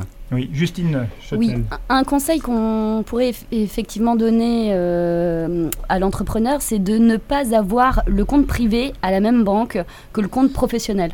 Ça, c'est très important parce qu'en cas de difficulté, effectivement, l'entrepreneur va se retrouver euh, coincé. coincé euh, au niveau privé. Voilà, au niveau privé. Oui. Donc c'est un conseil euh, à D'accord, oui, mais vous avez raison. Et ça, c'est dans l'organisation après de, de, l'entreprise. Alors, il me semble quand même qu'il y a une obligation d'avoir un, compte professionnel, ça c'est sûr. Oui. oui. Voilà, mais peut-être pas dans la même dans les le compte privé et le, et le, compte professionnel, pas dans les mêmes établissements bancaires. Hein. Voilà. Donc ça, c'est, je pense que c'est important aussi à, à savoir. Alors, On a vu relation avec la banque, relation avec les fournisseurs aussi. Hein, les difficultés peuvent venir de là. Euh, imaginons euh, bah, le fournisseur qui refuse de, livrer, euh, sauf si on le paye tout de suite, content. Donc ça, c'est aussi, on sent qu'il y a une perte de, confiance. Hein. c'est quand même un, signe préoccupant, ça. Tout à fait, c'est qu'on sent qu'il y a une défiance vis-à-vis des fournisseurs, défiance qui s'explique généralement par des paiements tardifs ou une absence de paiement. Et donc mhm. sans fournisseur, malheureusement, l'entreprise ne peut pas vivre. Donc lorsqu'on se rend compte qu'il y a des tensions qui commencent à émerger avec le fournisseur, il faut mettre euh, le holà et se poser les bonnes questions. À mon avis, c'est un niveau de difficulté préoccupant. Oui, d'accord. Relation avec l'administration fiscale, euh, les organismes sociaux, là aussi, euh, alors comment, comment on qualifierait le, retard de règlement de la TPE qui, tarde à régler euh, ce qu'elle doit? Encore une fois, ne pas faire l'autruche, ou bien ne pas espérer, mhm. comme par miracle, que les impôts oublieront ou que la caisse de sécurité sociale oubliera. Non, encore une fois, c'est toujours pareil. À partir du moment où on se sent dans l'incapacité de régler, se rapprocher des services, bon, on parle des impôts, des services fiscaux. Et en général, lorsque cette démarche est faite, elle est déjà appréciée.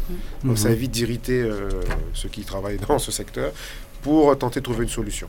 Donc voilà. D'accord. Donc retard de règlement, on agit tout de suite, rapidement. Hein, donc c'est un signe préoccupant, pas encore grave. Par contre, effectivement, si on en vient à des commandements de payer avec euh, inscription de privilèges, etc.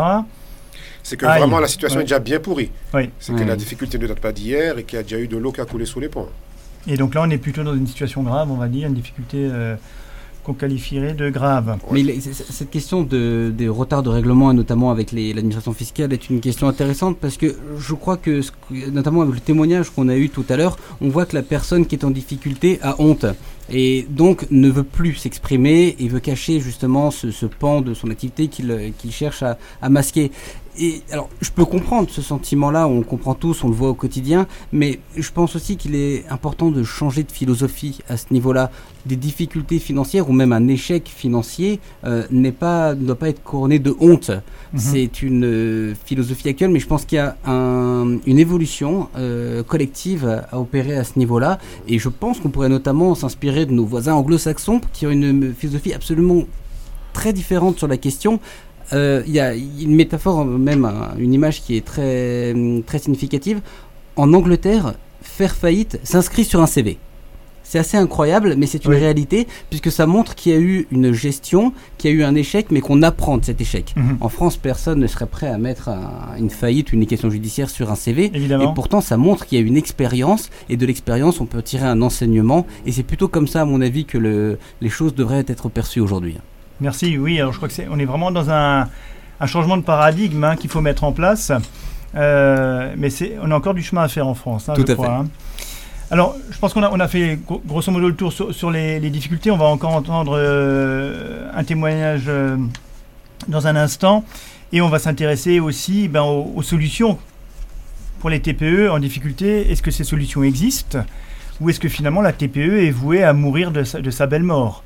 Ah non, elles existent. Elles existent. Restons elles existent. Eh bien, on va voir ça dans un instant. À tout de suite. Crésus. Crésus. La radio qui vous aide. Nous avons un nouveau témoignage, celui de Joseph. Bonjour. J'ai une entreprise. Euh, j'ai eu des difficultés euh, il y a quelques années un, j'ai fait un déficit. Et ce déficit, j'ai pas réussi à résorber. J'ai refait un déficit euh, il y a deux ans. Je me suis mis en redressement judiciaire. Tout allait bien. Euh, je suis sorti du redressement. Et puis à ce moment-là, euh, à ce moment-là, je me suis fait matraquer par les banques. Une fois, que, une fois sorti du, du redressement et puis euh, euh, j'ai pas réussi à, à relever la tête. Donc en fait, un redressement c'est bien, mais après euh, tout le monde fonctionne et puis c'est on n'arrive pas à s'en sortir. Bonjour Monsieur Joseph Michel Knoll. Bonjour. Je vous ai entendu, on s'est déjà rencontré. Votre cas est très intéressant car on parle de redressement judiciaire, c'est-à-dire à un moment donné, vous dites stop, je n'en peux plus, mais, je n'ai plus les moyens de respecter les engagements ou les charges, n'est-ce pas, qui sont assez lourdes. vous aviez une petite entreprise avec quelques personnels, donc c'est pas toujours évident, et c'est une entreprise qui est spécialisée dans un décor d'état du bâtiment. L'intéressant pour, par exemple, pour les juristes autour de la table, c'est d'entendre dire que c'est bien, on peut avoir un redressement judiciaire qui est le palier avant la liquidation judiciaire. Tout à fait, mais moi je croyais que ça allait me sauver, hein, le redressement, hein. j'y ai cru. Hein. Oui, oui, et voilà justement, nous allons en parler. Donc, vous avez, euh, donc, après les périodes d'observation qui ont été, je crois, rallongées dans votre cas, il a pu s'établir un plan de redressement qui, normalement, vous sort de la situation euh, provisoire et donc, vous devriez payer selon un plan les dettes anciennes tout en respectant les nouveaux engagements. Exactement. Voilà. Or, alors là, c'est le point intéressant pour les auditeurs et pour le juriste, c'est la pratique du vécu. En réalité, quelles sont les personnes qui n'ont pas respecté? Le plan, vous auriez pu le respecter. Pourquoi il a coulé? Hein? En fait, en fait, on me demandait, moi j'ai un plan d'appurement où j'ai première année 1% de, de remboursement. Euh, je crois jusqu'à les trois, trois premières années, c'est 1 de 1 à 3 Le problème, c'est que la première année, donc je devais, en termes de chiffres, je devais rembourser euh, 3 000 euros la mhm. première année et je suis arrivé à 60 000. Et comment cela? Comment ça? Parce que la banque a fonctionné. Elle a fonctionné avec votre accord ou pas? Ah, pas du tout, pas du tout. Ils se sont servis, euh, je leur devais un prêt, ils se sont servis, ils ont pris une fois, euh, en, plus sans prévenir, hein, ils prenaient une fois euh, quatre prélèvements, ce qui fait euh, 6 000 euros, une fois euh, 6 ou 7, euh, voilà, ils se sont, ils se sont régalés, ils faisaient, ils faisaient vraiment comme ils, comme ils le sentaient. Il y avait de l'argent sur le compte, ils servaient dès que vous aviez une rentrée, etc., aussi les, créances antérieures que vous aviez sur vos clients, des retenues de garantie, etc., ils se sont servis. Donc, d'une façon tout à fait illégale. Et tout cela vous a sans doute épuisé. Hein vous avez essayé de dire aux banques, eh, vous remettez ça au crédit de mon compte. Qu'est-ce qu'ils vous ont répondu? Ah, rien du tout. Hein. Non, non, rien du tout. Euh, c'est pas nous qui gérons, c'est euh, la centrale. Euh, nous, on n'y est pour rien. Ouais. voilà, après, après, essayer de. Après, après, vous avez les AGS qui sont pas dans le plan de, dans, dans le plan d'épurement. Ouais. Les AGS, je leur devais 26 000 euros. Oui, ça, c'est pas dans les plans d'appurement, il faut les, il faut les payer. Mais par contre, c'est dans les dettes. C'est dans les dettes. C'est dans les dettes. Mais par contre, on vous met nulle part qu'il faut rembourser 20 26 000 euros euh, la première année, parce que j'ai 12 mois pour les rembourser. Vous avez tout à fait raison, donc c'est des choses qui sont, ne sont pas très en règle entre un monde juridique très théorique, un monde judiciaire souvent théorique. Tout à fait, après la pratique n'est pas du tout comme ça. Mais la pratique est autre chose, et je dis toujours ça à, à Crésus, que la pratique est très importante. Il faut être comme un chien renifleur et relever les choses avant qu'on en parle et avant qu'on y soit confronté. Donc c'est un savoir pratique qui est important. Et, on m'a mis au pied levé, on me dit cette année, il faut rembourser 26 000 euros. Voilà. Mais comment je fais Avec euh, le plan d'appurement, que je devais rembourser euh, 3 000 dans l'année. Ouais. Euh, la banque qui s'est servie sur 16 000 euros. Euh, le, les AGS 26 000 euros. Je veux dire, c'est pas la peine de faire un, de faire un redressement judiciaire, c'est pas possible.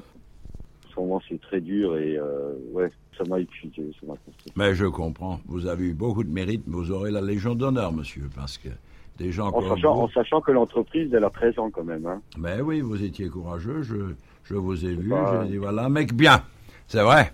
Mais ma foi, hein, euh... Mais ouais, ça, et vous, ça épuise. Et en plus, vous auriez droit au chômage, vous, monsieur? Ah, pas du tout. Nous non plus. Eh ben, dites donc, engagez-vous dans l'entreprise et vous serez vraiment au paradis, vous serez riche à plumer. Non, eh bien, à plumer, oui. riche à, plumer. On en apprend des belles, hein, quand les gens témoignent de leur vécu, hein. Et je vous assure que je me suis battu, hein, mais euh, ils m'ont eu, hein, ils m'ont eu à l'usure. Hein. Alors que, alors que ils auraient fait ça euh, comme c'était prévu euh, au tribunal et, et ça aurait dû marcher comme sur des roulettes. Mais toutes ces choses sont incomplètes, personne ne vous en parle au moment où il faut en parler. ce n'est pas intégré dans, dans, dans, dans la continuation même. Au fond, vous avez découvert au fur et à mesure de vos engagements les choses de la vie de l'entrepreneur. Hmm? Exactement. Sur tous les aspects, de A à Z. Vous voyez, maintenant, vous êtes un praticien accompli. Oui, oui. Vous n'avez pas droit aux félicitations, ni à une prime de sortie, à rien du tout, hein Le système, il est vraiment, il est vraiment mal foutu et, assez injuste. Ok, ben je vous remercie beaucoup, hein, et j'espère qu'on se verra bientôt. Allez. À bientôt. Au revoir. Crésus. Crésus, la radio qui vous aide. Vous êtes toujours sur Radio Crésus et nous enchaînons euh, sur notre émission euh, qui traite des difficultés des très petites entreprises. Et justement, aujourd'hui, eh quelle solution euh, pour les TPE en difficulté? On sait que le traitement des difficultés des très petites entreprises repose beaucoup sur les diligences du, chef d'entreprise lui-même. Hein. On pourrait résumer par l'adage Aide-toi et le ciel t'aidera, bien sûr. Mais euh, il existe forcément aussi d'autres solutions que de s'aider soi-même. Euh, et je crois que c'est le moment, le d'en parler. Alors, on a vu les, difficultés qui pouvaient apparaître perte d'un marché important, défaillance d'un client, retard de paiement chiffre d'affaires en baisse sensible, carnet de commandes à, très courte euh, date, on va dire. Qui peut aider? On peut se poser la question, hein, et, notamment quels sont les freins déjà à demander de l'aide? Parce qu'il y en a forcément des freins à un moment donné. Psychologique principalement psychologique Je pense que c'est une des raisons pour lesquelles une activité voit apparaître. Bon, c'est normal qu'il y ait des difficultés qui apparaissent lorsqu'on entreprend quelque chose. Après, tout dépend de la de l'attitude que l'on a lorsque ça s'aggrave. Voilà. Est-ce qu'on décide d'en parler à son entourage? Est-ce que l'on est tout seul déjà? Est-ce qu'il y a des oreilles bienveillantes qui seraient prêtes à entendre? Et puis après faire entendre les difficultés auprès de professionnels qui peuvent aider. Mais c'est aussi ce problème de relation à l'argent, de relation à l'apparence, de relation à ce que l'on possède, ce que l'on ne possède pas. Et ce que vous disiez fort justement tout à l'heure, tous autour de cette table, la relation à l'échec. Ou à ce qui peut devenir un échec. Et donc on anticipe peut-être la honte et on n'en parle pas trop. Alors parmi les solutions, on peut, on peut en distinguer de, deux ordres. Les, solutions légales, mhm. hein, donc ce qui explique aussi votre présence, hein, euh, euh, avocat et, juriste aujourd'hui, hein, puisque c'est principalement les, principales solutions lorsqu'il faut traiter de la difficulté aujourd'hui. Donc on, va, on va les reprendre un peu en, détail, ces, solutions. Et puis il y a également des des organismes de prévention de la difficulté qui existent, mais là on est plutôt déjà dans la, dans la, plutôt la prévention, hein, donc ça, et plus dans le traitement. Euh, alors quand on parle de traitement de la difficulté par euh, des voies légales, on pense forcément aux procédures collectives, tribunal de commerce notamment. Euh, alors quelles sont un peu les, grandes, les grandes possibilités aujourd'hui pour la très petite entreprise? De trouver une solution euh, à travers les solutions, les réponses légales, on va dire. Hmm. Alors, tout dépend de l'étendue des difficultés, en fonction de l'étendue de, de ce qui peut devenir une catastrophe. Il y a tout un ensemble de solutions ou de tentatives de solutions qui existent, hein, qui vont du mandat ad hoc à la sauvegarde ou à la sauvegarde accélérée. Oui. Tout dépend de, de la situation de l'état de gravité de la situation? Est-ce qu'on est en cessation de paiement ou pas? Est-ce que l'on arrive à faire face à certaines dettes ou pas, ou pas du tout? En fonction de ça et en fonction donc des conseils pris auprès de professionnels, il sera plutôt conseillé un mandat, une conciliation, une sauvegarde ou un redressement. Parce que quand on regarde le, livre 6 euh, du Code du commerce, hein, on, voit effectivement il y, a des réponses. Alors on, va parler, euh, je vais citer quelques-unes, le mandat ad hoc, la conciliation, la sauvegarde, le redressement judiciaire, la liquidation judiciaire. On a même le rétablissement professionnel aujourd'hui. Donc on a un peu toutes ces, toutes ces réponses là qu'on peut apporter. Alors je les ai dit, c'est un peu une liste à l'après-vert. Est-ce qu'il est y a un ordre dans lequel elles sont, elles sont prises? Est-ce qu'on peut... Euh, c'est quoi un mandat ad hoc déjà? Alors, un mandat ad hoc, c'est véritablement une des procédures qu'on peut mettre en place le plus en amont, mais c'est celle qui est sûrement la plus souple en termes de, de, solutions à proposer. C'est quelque chose qui est encore trop rare aujourd'hui parce que il faut encore une fois faire preuve d'énormément d'anticipation pour demander l'ouverture d'un mandat ad hoc et ça se concrétise comment? On sollicite de la part du, du tribunal la désignation d'un mandataire ad hoc qui a une mission qui peut être très large. Et qui peut essayer de trouver une solution, mais généralement, c'est plus une orientation en fait du dirigeant vers des procédures généralement plus coercitives, comme vous l'aviez indiqué, euh, sauvegarde, redressement ou liquidation judiciaire. Et d'une manière générale, on l'a dit et on le répète ce soir, la, solution, plus, les problèmes euh, sont décelés rapidement, plus les solutions sont nombreuses et efficaces. Oui, c'est le temps de réaction finalement qui compte. Hein et qui permet d'avoir un panel de, de, réponses possibles et élargi. Alors, mandat ad hoc, on a bien compris, mandataire spécialement euh, désigné pour euh, une mission bien particulière. Hein, donc, euh, Tout à fait. Voilà, ce, mandataire, il est payé? Oui, alors il y a une rémunération qui est mise en place par le, qui est fixée d'ailleurs par le tribunal et qui, qui nécessite effectivement, qui engendre un coût pour l'entrepreneur. D'accord, pour l'entreprise. Hein, donc ça c'est une possibilité.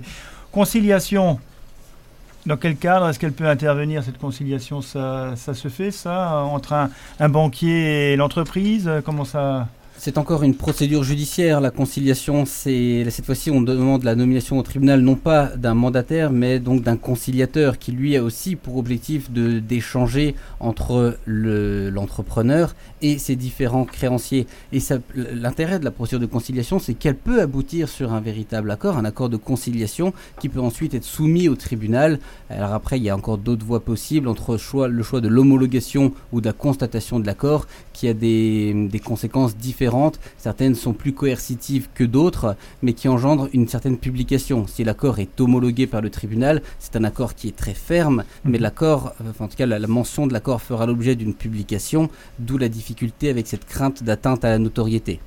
Voilà, on le disait, hein, les freins à la demande d'aide, hein, c'est souvent que la, réputation de l'entreprise soit égratignée ou, soit vraiment euh, écornée, hein, ce, qui, euh, ce, qui, qui, peut être préjudiciable pour le, pour l'entreprise elle-même. Hein. L'entreprise peut avoir peur qu'effectivement, par le biais d'une publication, elle se retrouve délaissée par ses principaux euh, partenaires. Et pourtant, on se rend compte que si ça peut être un réflexe humain de, nourrir cette inquiétude vis-à-vis d'un partenaire qui éprouve des difficultés, le législateur et la loi a prévu des moyens pour éviter justement cet abandon. Parce que, par exemple, si on met en place une procédure de sauvegarde ou même de redressement judiciaire, la loi impose un maintien des relations contractuelles. Donc à partir du moment où le dirigeant entreprise fait preuve d'anticipation et demande par exemple l'ouverture d'une procédure de sauvegarde, les fournisseurs, les partenaires économiques ou les banques resteront en relation d'affaires avec le dirigeant. C'est une obligation légale. D'accord. Donc là, on est, là c'est clair. Hein. La loi fixe le cadre.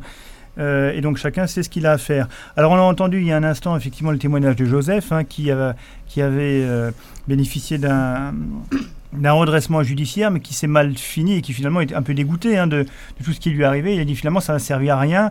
Est-ce que c'est vrai? Est-ce que le redressement euh, peut être utile? C'est-à-dire qu'il y a un espoir Bien sûr, bien sûr que le redressement peut être utile. Après, tout dépend du moment où le redressement est ouvert.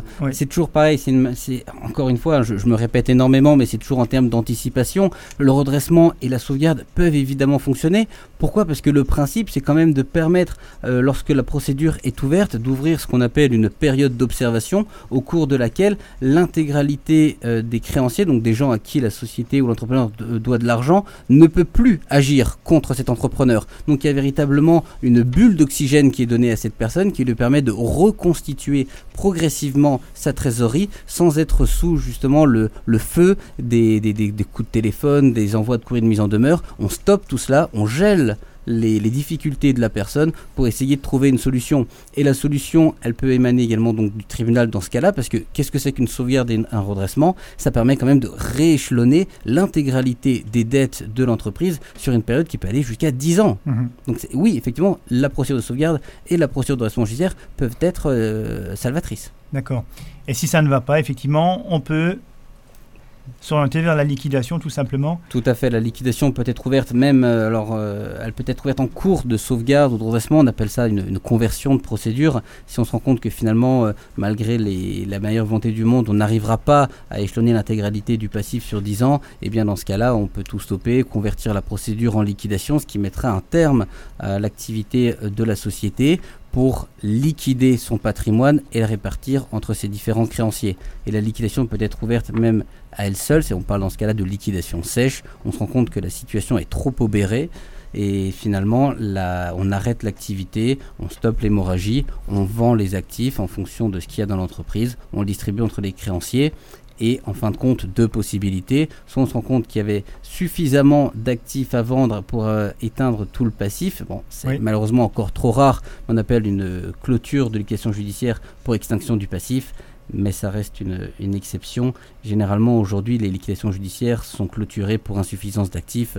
On se rend compte qu'il n'y a pas suffisamment d'actifs de, et de liquidités pour désintéresser tous les créanciers. Donc la procédure de liquidation judiciaire s'arrête, il n'y a plus rien à vendre, et les créanciers ne retrouveront pas leur droit de poursuite. L'entrepreneur a un véritable droit au rebond dans cette euh, perspective. Sous certaines conditions, et on le verra dans un instant, qui ne soit pas euh, caution personnelle de certaines de, ces créances. Hein.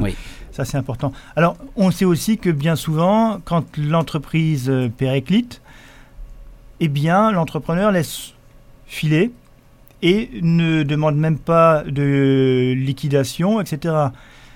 Et quelquefois, les créanciers, eh ils, un peu, euh, je dirais, épuisés par tout ça, ils abandonnent un peu la créance un temps est-ce que, alors, quel est le risque en laissant un peu. Euh, c'est une forme de traitement de la difficulté, c'est-à-dire qu'on on fait l'autruche, on laisse, on laisse filer. Est-ce que c'est une bonne chose à faire? Est-ce qu'il faut plutôt passer par une liquidation? Est-ce qu'il faut se radier? Enfin, qu'est-ce qu'il faut dans ces cas-là? Tout dépend des objectifs de l'entrepreneur. Voilà, s'il espère, s'il souhaite malgré tout continuer son activité par l'une des euh, procédures. Euh, exposé brillamment par mon confrère. Oui, mais généralement, là, les, je dirais que, imaginons que c'est vraiment c'est fini, c'est la Bérina. Finalement, pour lui, c'est fini cette, euh, cette entreprise. Pour lui, c'est fini, mais l'entreprise continue à avoir une existence. Oui. Donc il faudra que tôt ou tard, une solution soit, soit prise oui. pour, que, pour clôturer définitivement, le, juridiquement, euh, la structure. Parce que légalement, généralement, on dit qu'il il faut, il faut réagir à partir du moment où on constate la cessation des paiements de l'entreprise, quand on ne peut plus payer euh, ses, factures, etc., euh, etc. C'est même une obligation légale. Hein. Voilà. Mais encore faut-il savoir ce que c'est qu'une cessation de paiement. Donc encore une fois, on en revient au problème de la formation et de l'information sur les différentes étapes de la vie de l'entreprise et surtout des difficultés de l'entreprise. Et la problématique, c'est que si effectivement nous ne sollicitons pas de liquidation judiciaire, qu'on laisse les choses péricliter mmh. et sans solliciter de fermeture de, l'entreprise, euh, s'il y a un retour à meilleure fortune et qu'il n'y a pas eu de liquidation judiciaire, les mmh. créanciers vont pouvoir se manifester et pouvoir justement à ce moment-là engager des poursuites, reprendre des saisies, ce qui est parfaitement impossible si la mmh. liquidation judiciaire a été prononcée. Oui, donc la, la, vocation de la liquidation, c'est vraiment de mettre un terme propre et net fait. Euh, à une activité et à la vie de, l'entreprise, tout simplement. Hein. Exactement. Voilà, de protéger l'entrepreneur. Voilà, on voit que c'est pas simple hein, de, de, traiter la difficulté. Alors les, dispositifs légaux, ils sont clairs, euh, ils ont un cadre qui est bien défini. Euh, la difficulté, c'est de savoir à quel moment les actionner vers quel euh, professionnel se tourner. Bien sûr, un avocat peut être euh, une solution pour avoir euh, les informations, un juriste également.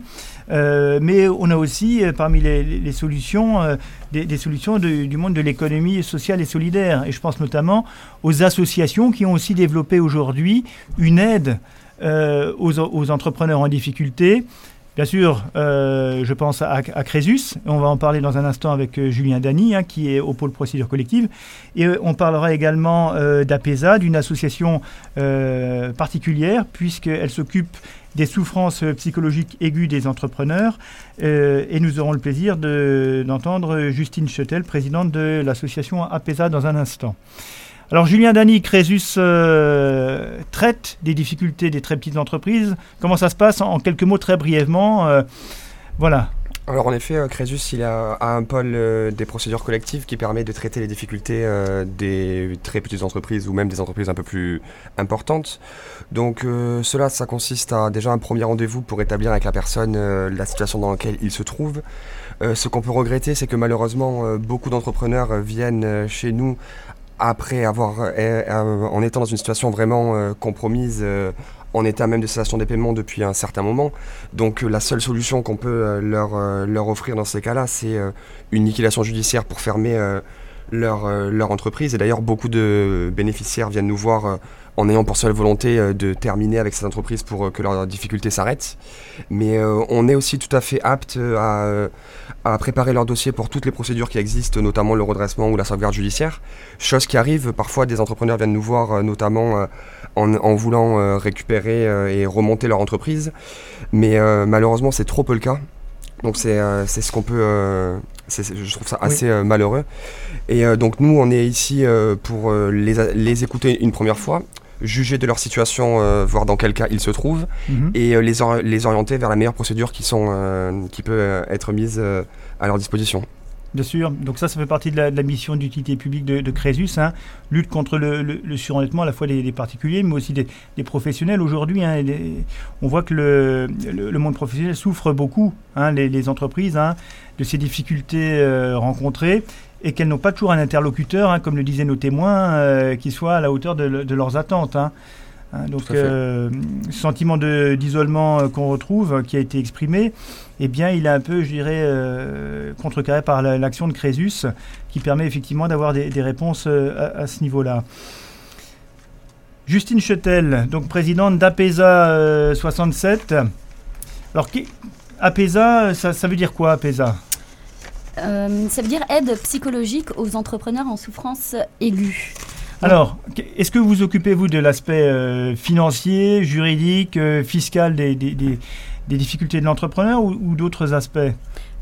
Alors, l'association dans APESA 67 a vocation effectivement à accompagner un chef d'entreprise qui est en détresse psychologique. C'est vraiment une souffrance aiguë, c'est-à-dire qu'on va vraiment intervenir quand il y a un risque suicidaire l'association APESA s'inscrit en fait dans un réseau euh, national. Hein. Euh, APESA France a été créé en, 2013 à Sainte par euh, Marc Bignet et Jean-Luc Douillard, qui ont fait un constat simple. Hein. c'est qu'en France aujourd'hui, il n'existait, enfin en 2013, il n'existait aucun dispositif d'aide aux entrepreneurs qui psychologiquement étaient détruits par les difficultés de leur entreprise. Euh, donc euh, ces deux personnes, hein, Marc Bignet et Jean-Luc Douillard, ont décidé de créer ce dispositif. Comment? Euh, Aujourd'hui, il existe plusieurs numéros verts, effectivement, mais ils ont décidé, eux, de, créer un dispositif différent. C'est-à-dire que le chef d'entreprise qui fait face à des difficultés psychologiques ne va pas euh, avoir une démarche proactive, c'est-à-dire qu'il ne va pas appeler un numéro vert. Il ne fera pas cette démarche-là. Donc ils ont réfléchi à un dispositif inverse, c'est-à-dire que euh, APESA euh, forme des sentinelles. Oui. Un réseau de sentinelles. Nous, à Strasbourg, depuis la création le 20 septembre 2018, on a formé 72 sentinelles. Les sentinelles, c'est qui bah, C'est des greffiers, des greffiers au, sein de la chambre commerciale ou la chambre civile du tribunal de grande instance. C'est des mandataires de justice, des avocats, des experts comptables. Donc c'est vraiment des professionnels du droit et des professionnels du chiffre qui sont en relation avec les chefs d'entreprise potentiellement en difficulté psychologique. Donc à partir du moment où cette sentinelle va détecter un risque aigu, donc un risque suicidaire, euh, va lui proposer l'accompagnement à PESA. Avec l'accord du chef d'entreprise, et j'aimerais vraiment insister sur ça, seulement avec l'accord du chef d'entreprise, la sentinelle déclenchera ce qu'on appelle une alerte numérique.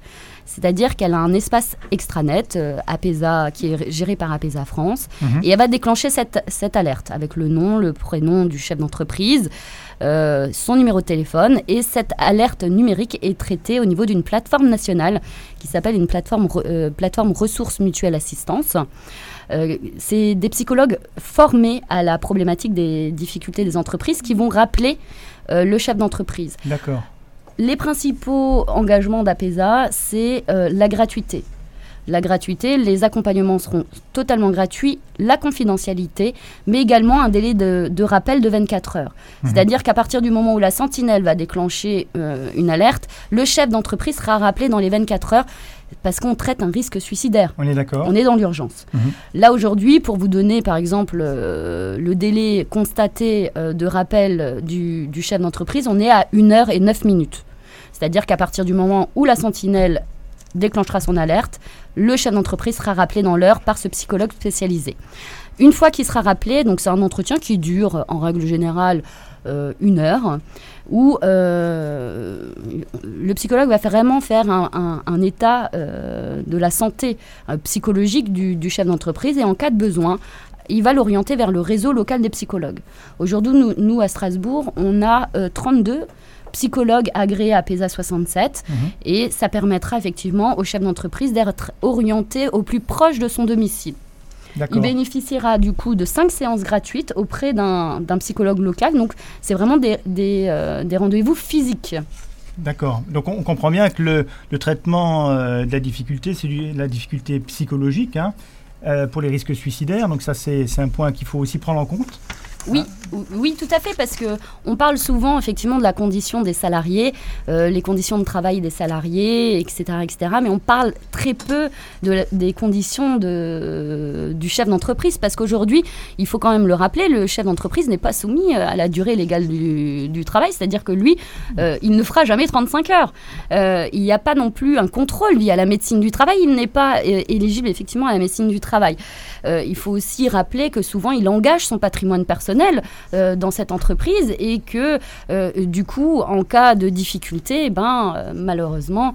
il risque de perdre beaucoup. Voilà. On est bien d'accord. et bien plus que de, l'argent, mais aussi toute une considération et, tout, ce qui, tout ce qui va avec. Tout à fait. si, si vous me permettez, Monsieur Alter, effectivement, on parlait des, des comment aider le chef d'entreprise, comment traiter la difficulté économique. Et là, Olivier Torres, hein, qui est le directeur de l'Institut à Maroc, euh, qui est un observatoire justement de l'impact de la, des difficultés de l'entreprise sur la santé mentale du, chef d'entreprise, euh, a, dit cette phrase Le capital santé de l'entrepreneur est le premier capital immatériel d'une entreprise. Je pense que cette, cette phrase prend tout son sens parce qu'un chef d'entreprise qui psychologiquement euh, ne, se, ne va pas bien, comment pourra-t-il faire face aux difficultés économiques de son entreprise. C'est impossible. Il faut traiter effectivement cette difficulté psychologique pour lui permettre de redresser son entreprise. Et une entreprise, une très petite entreprise qui fonctionne bien, eh bien c'est un chef d'entreprise qui, qui, est bien dans, son corps et dans sa tête. Tout à fait. Hein, je crois que ça, ça résume tout et on voit que tout est intimement lié finalement. Merci beaucoup, euh, Justine, pour cette euh, explication et, pour euh, nous expliquer finalement comment fonctionne APESA, parce que c'est fondamental aujourd'hui de, pouvoir aider au niveau psychologique les, chefs d'entreprise.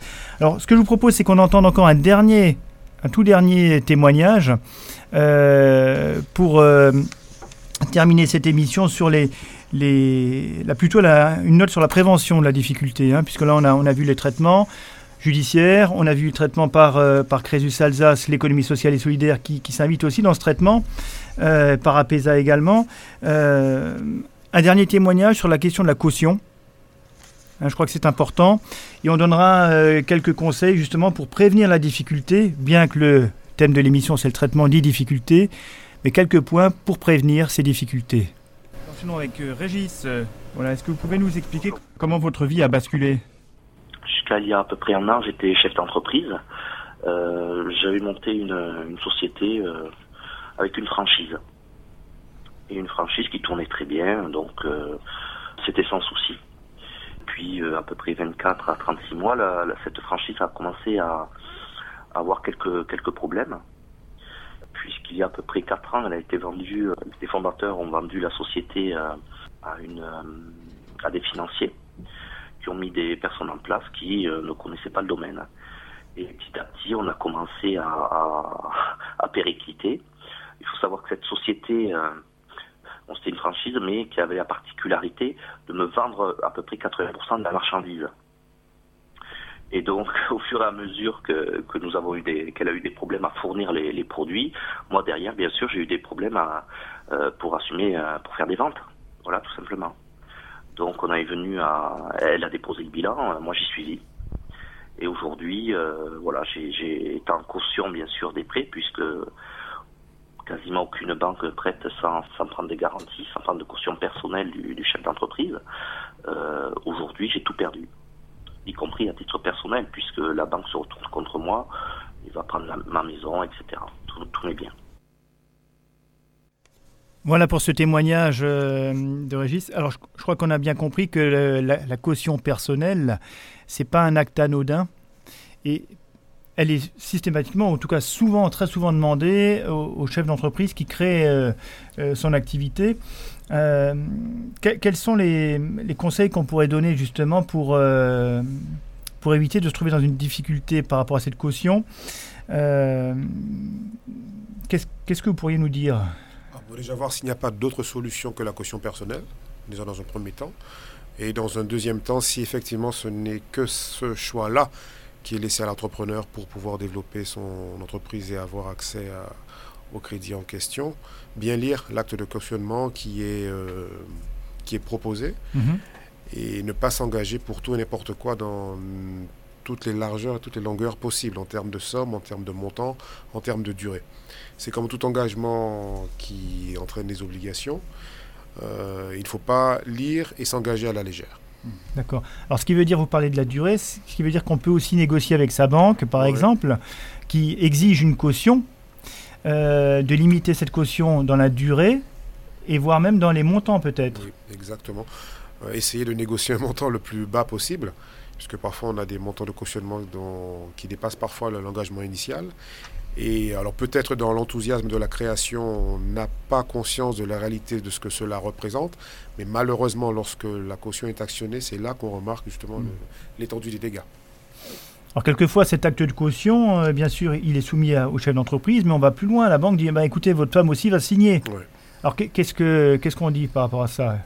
Est-ce que c'est est-ce qu'on peut là aussi négocier en disant, ben euh, non, je suis le seul signataire. Euh, laissons ma femme de côté. Euh, parce que le risque, c'est quoi? C'est que les biens, les, biens, les biens propres de madame soient également, euh, si elle en a, soient également touchés ensuite en cas de défaillance de l'entreprise. Tout dépend du patrimoine, tout dépend de l'engagement, tout dépend de ce à quoi on a souscrit.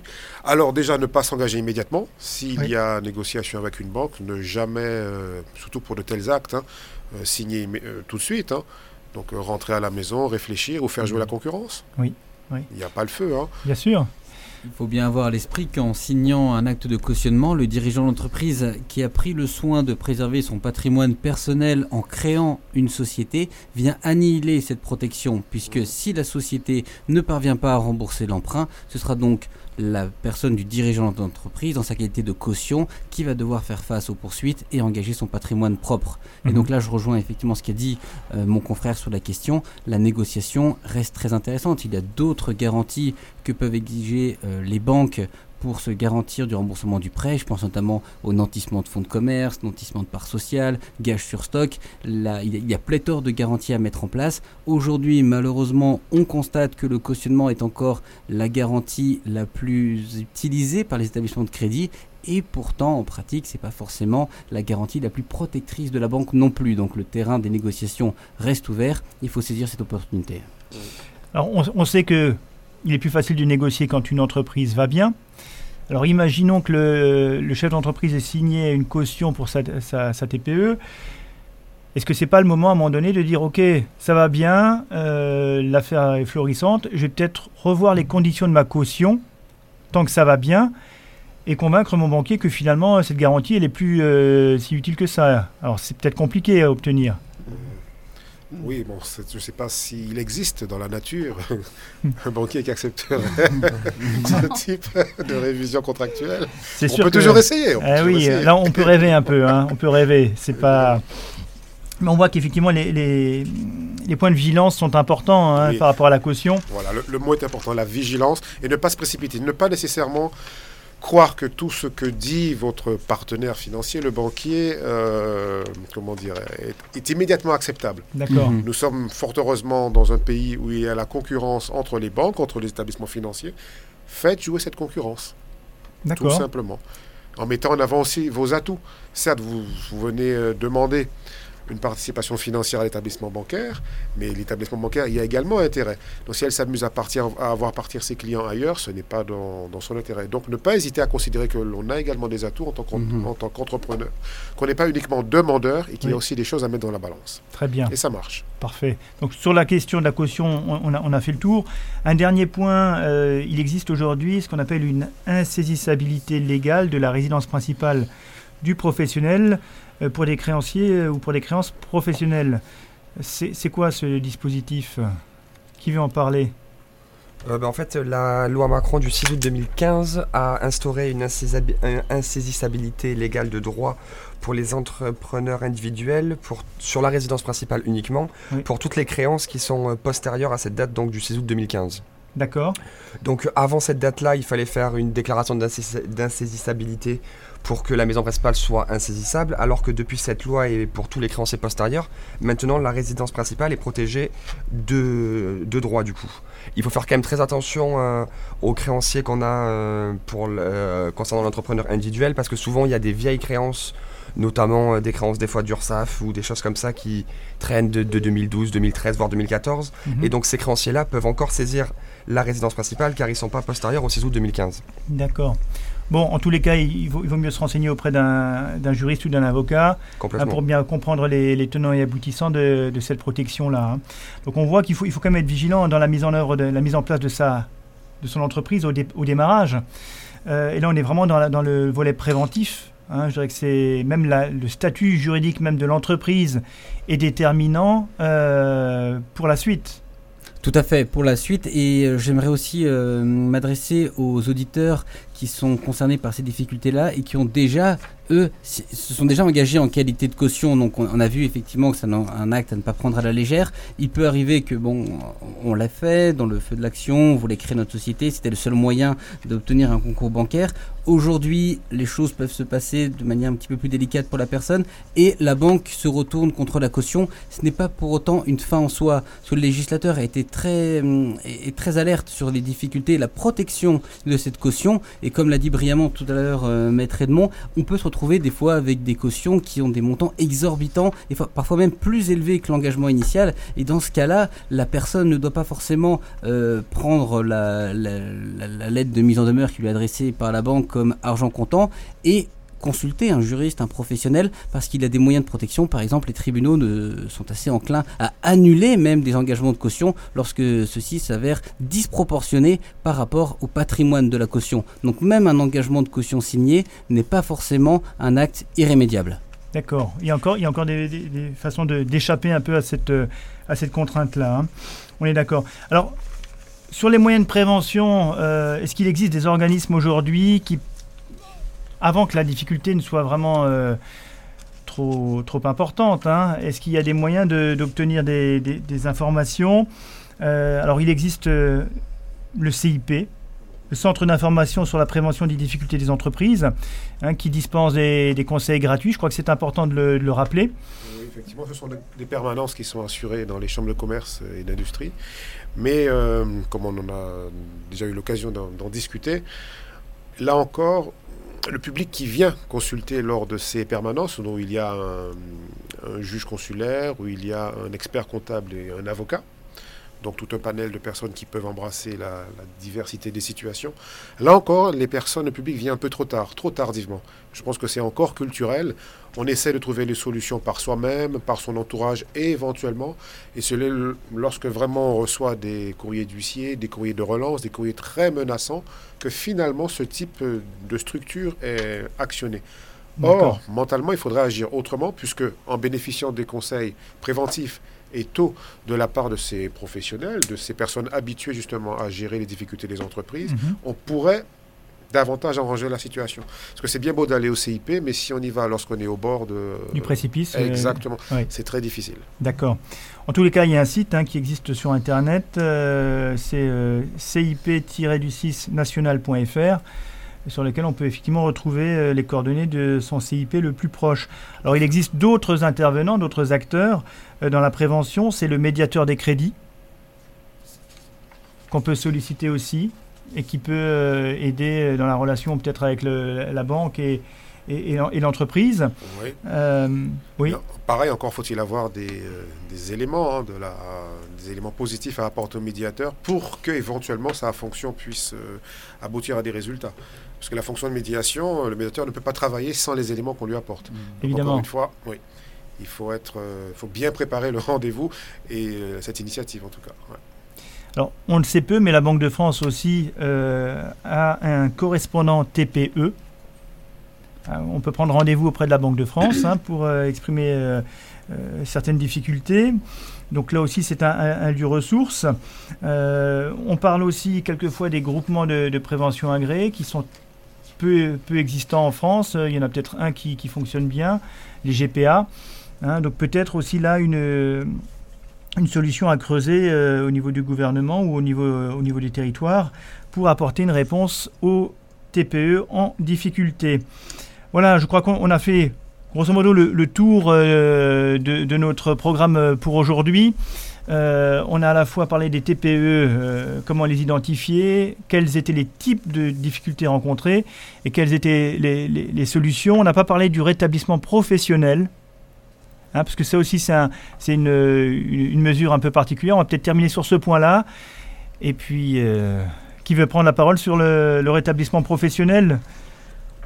Je, vais saisir la, perche qu'on me donne. Alors, le rétablissement professionnel, c'est un petit peu une nouveauté législative qui permet à des entrepreneurs individuels, donc les, gens qui sont parfaitement concernés par le, thème de l'émission de ce soir, pour obtenir un effacement des dettes. Alors c'est soumis à certaines conditions euh, assez strictes par rapport au montant de, l'actif et du nombre de personnes qu'embauche l'agent économique, mais c'est assez intéressant dans la mesure où il y a un effacement euh, des dettes sans arrêt d'activité. Donc là, effectivement, le, droit au rebond euh, auquel je faisais allusion il y a quelques minutes est, vraiment mis sous le feu des projecteurs.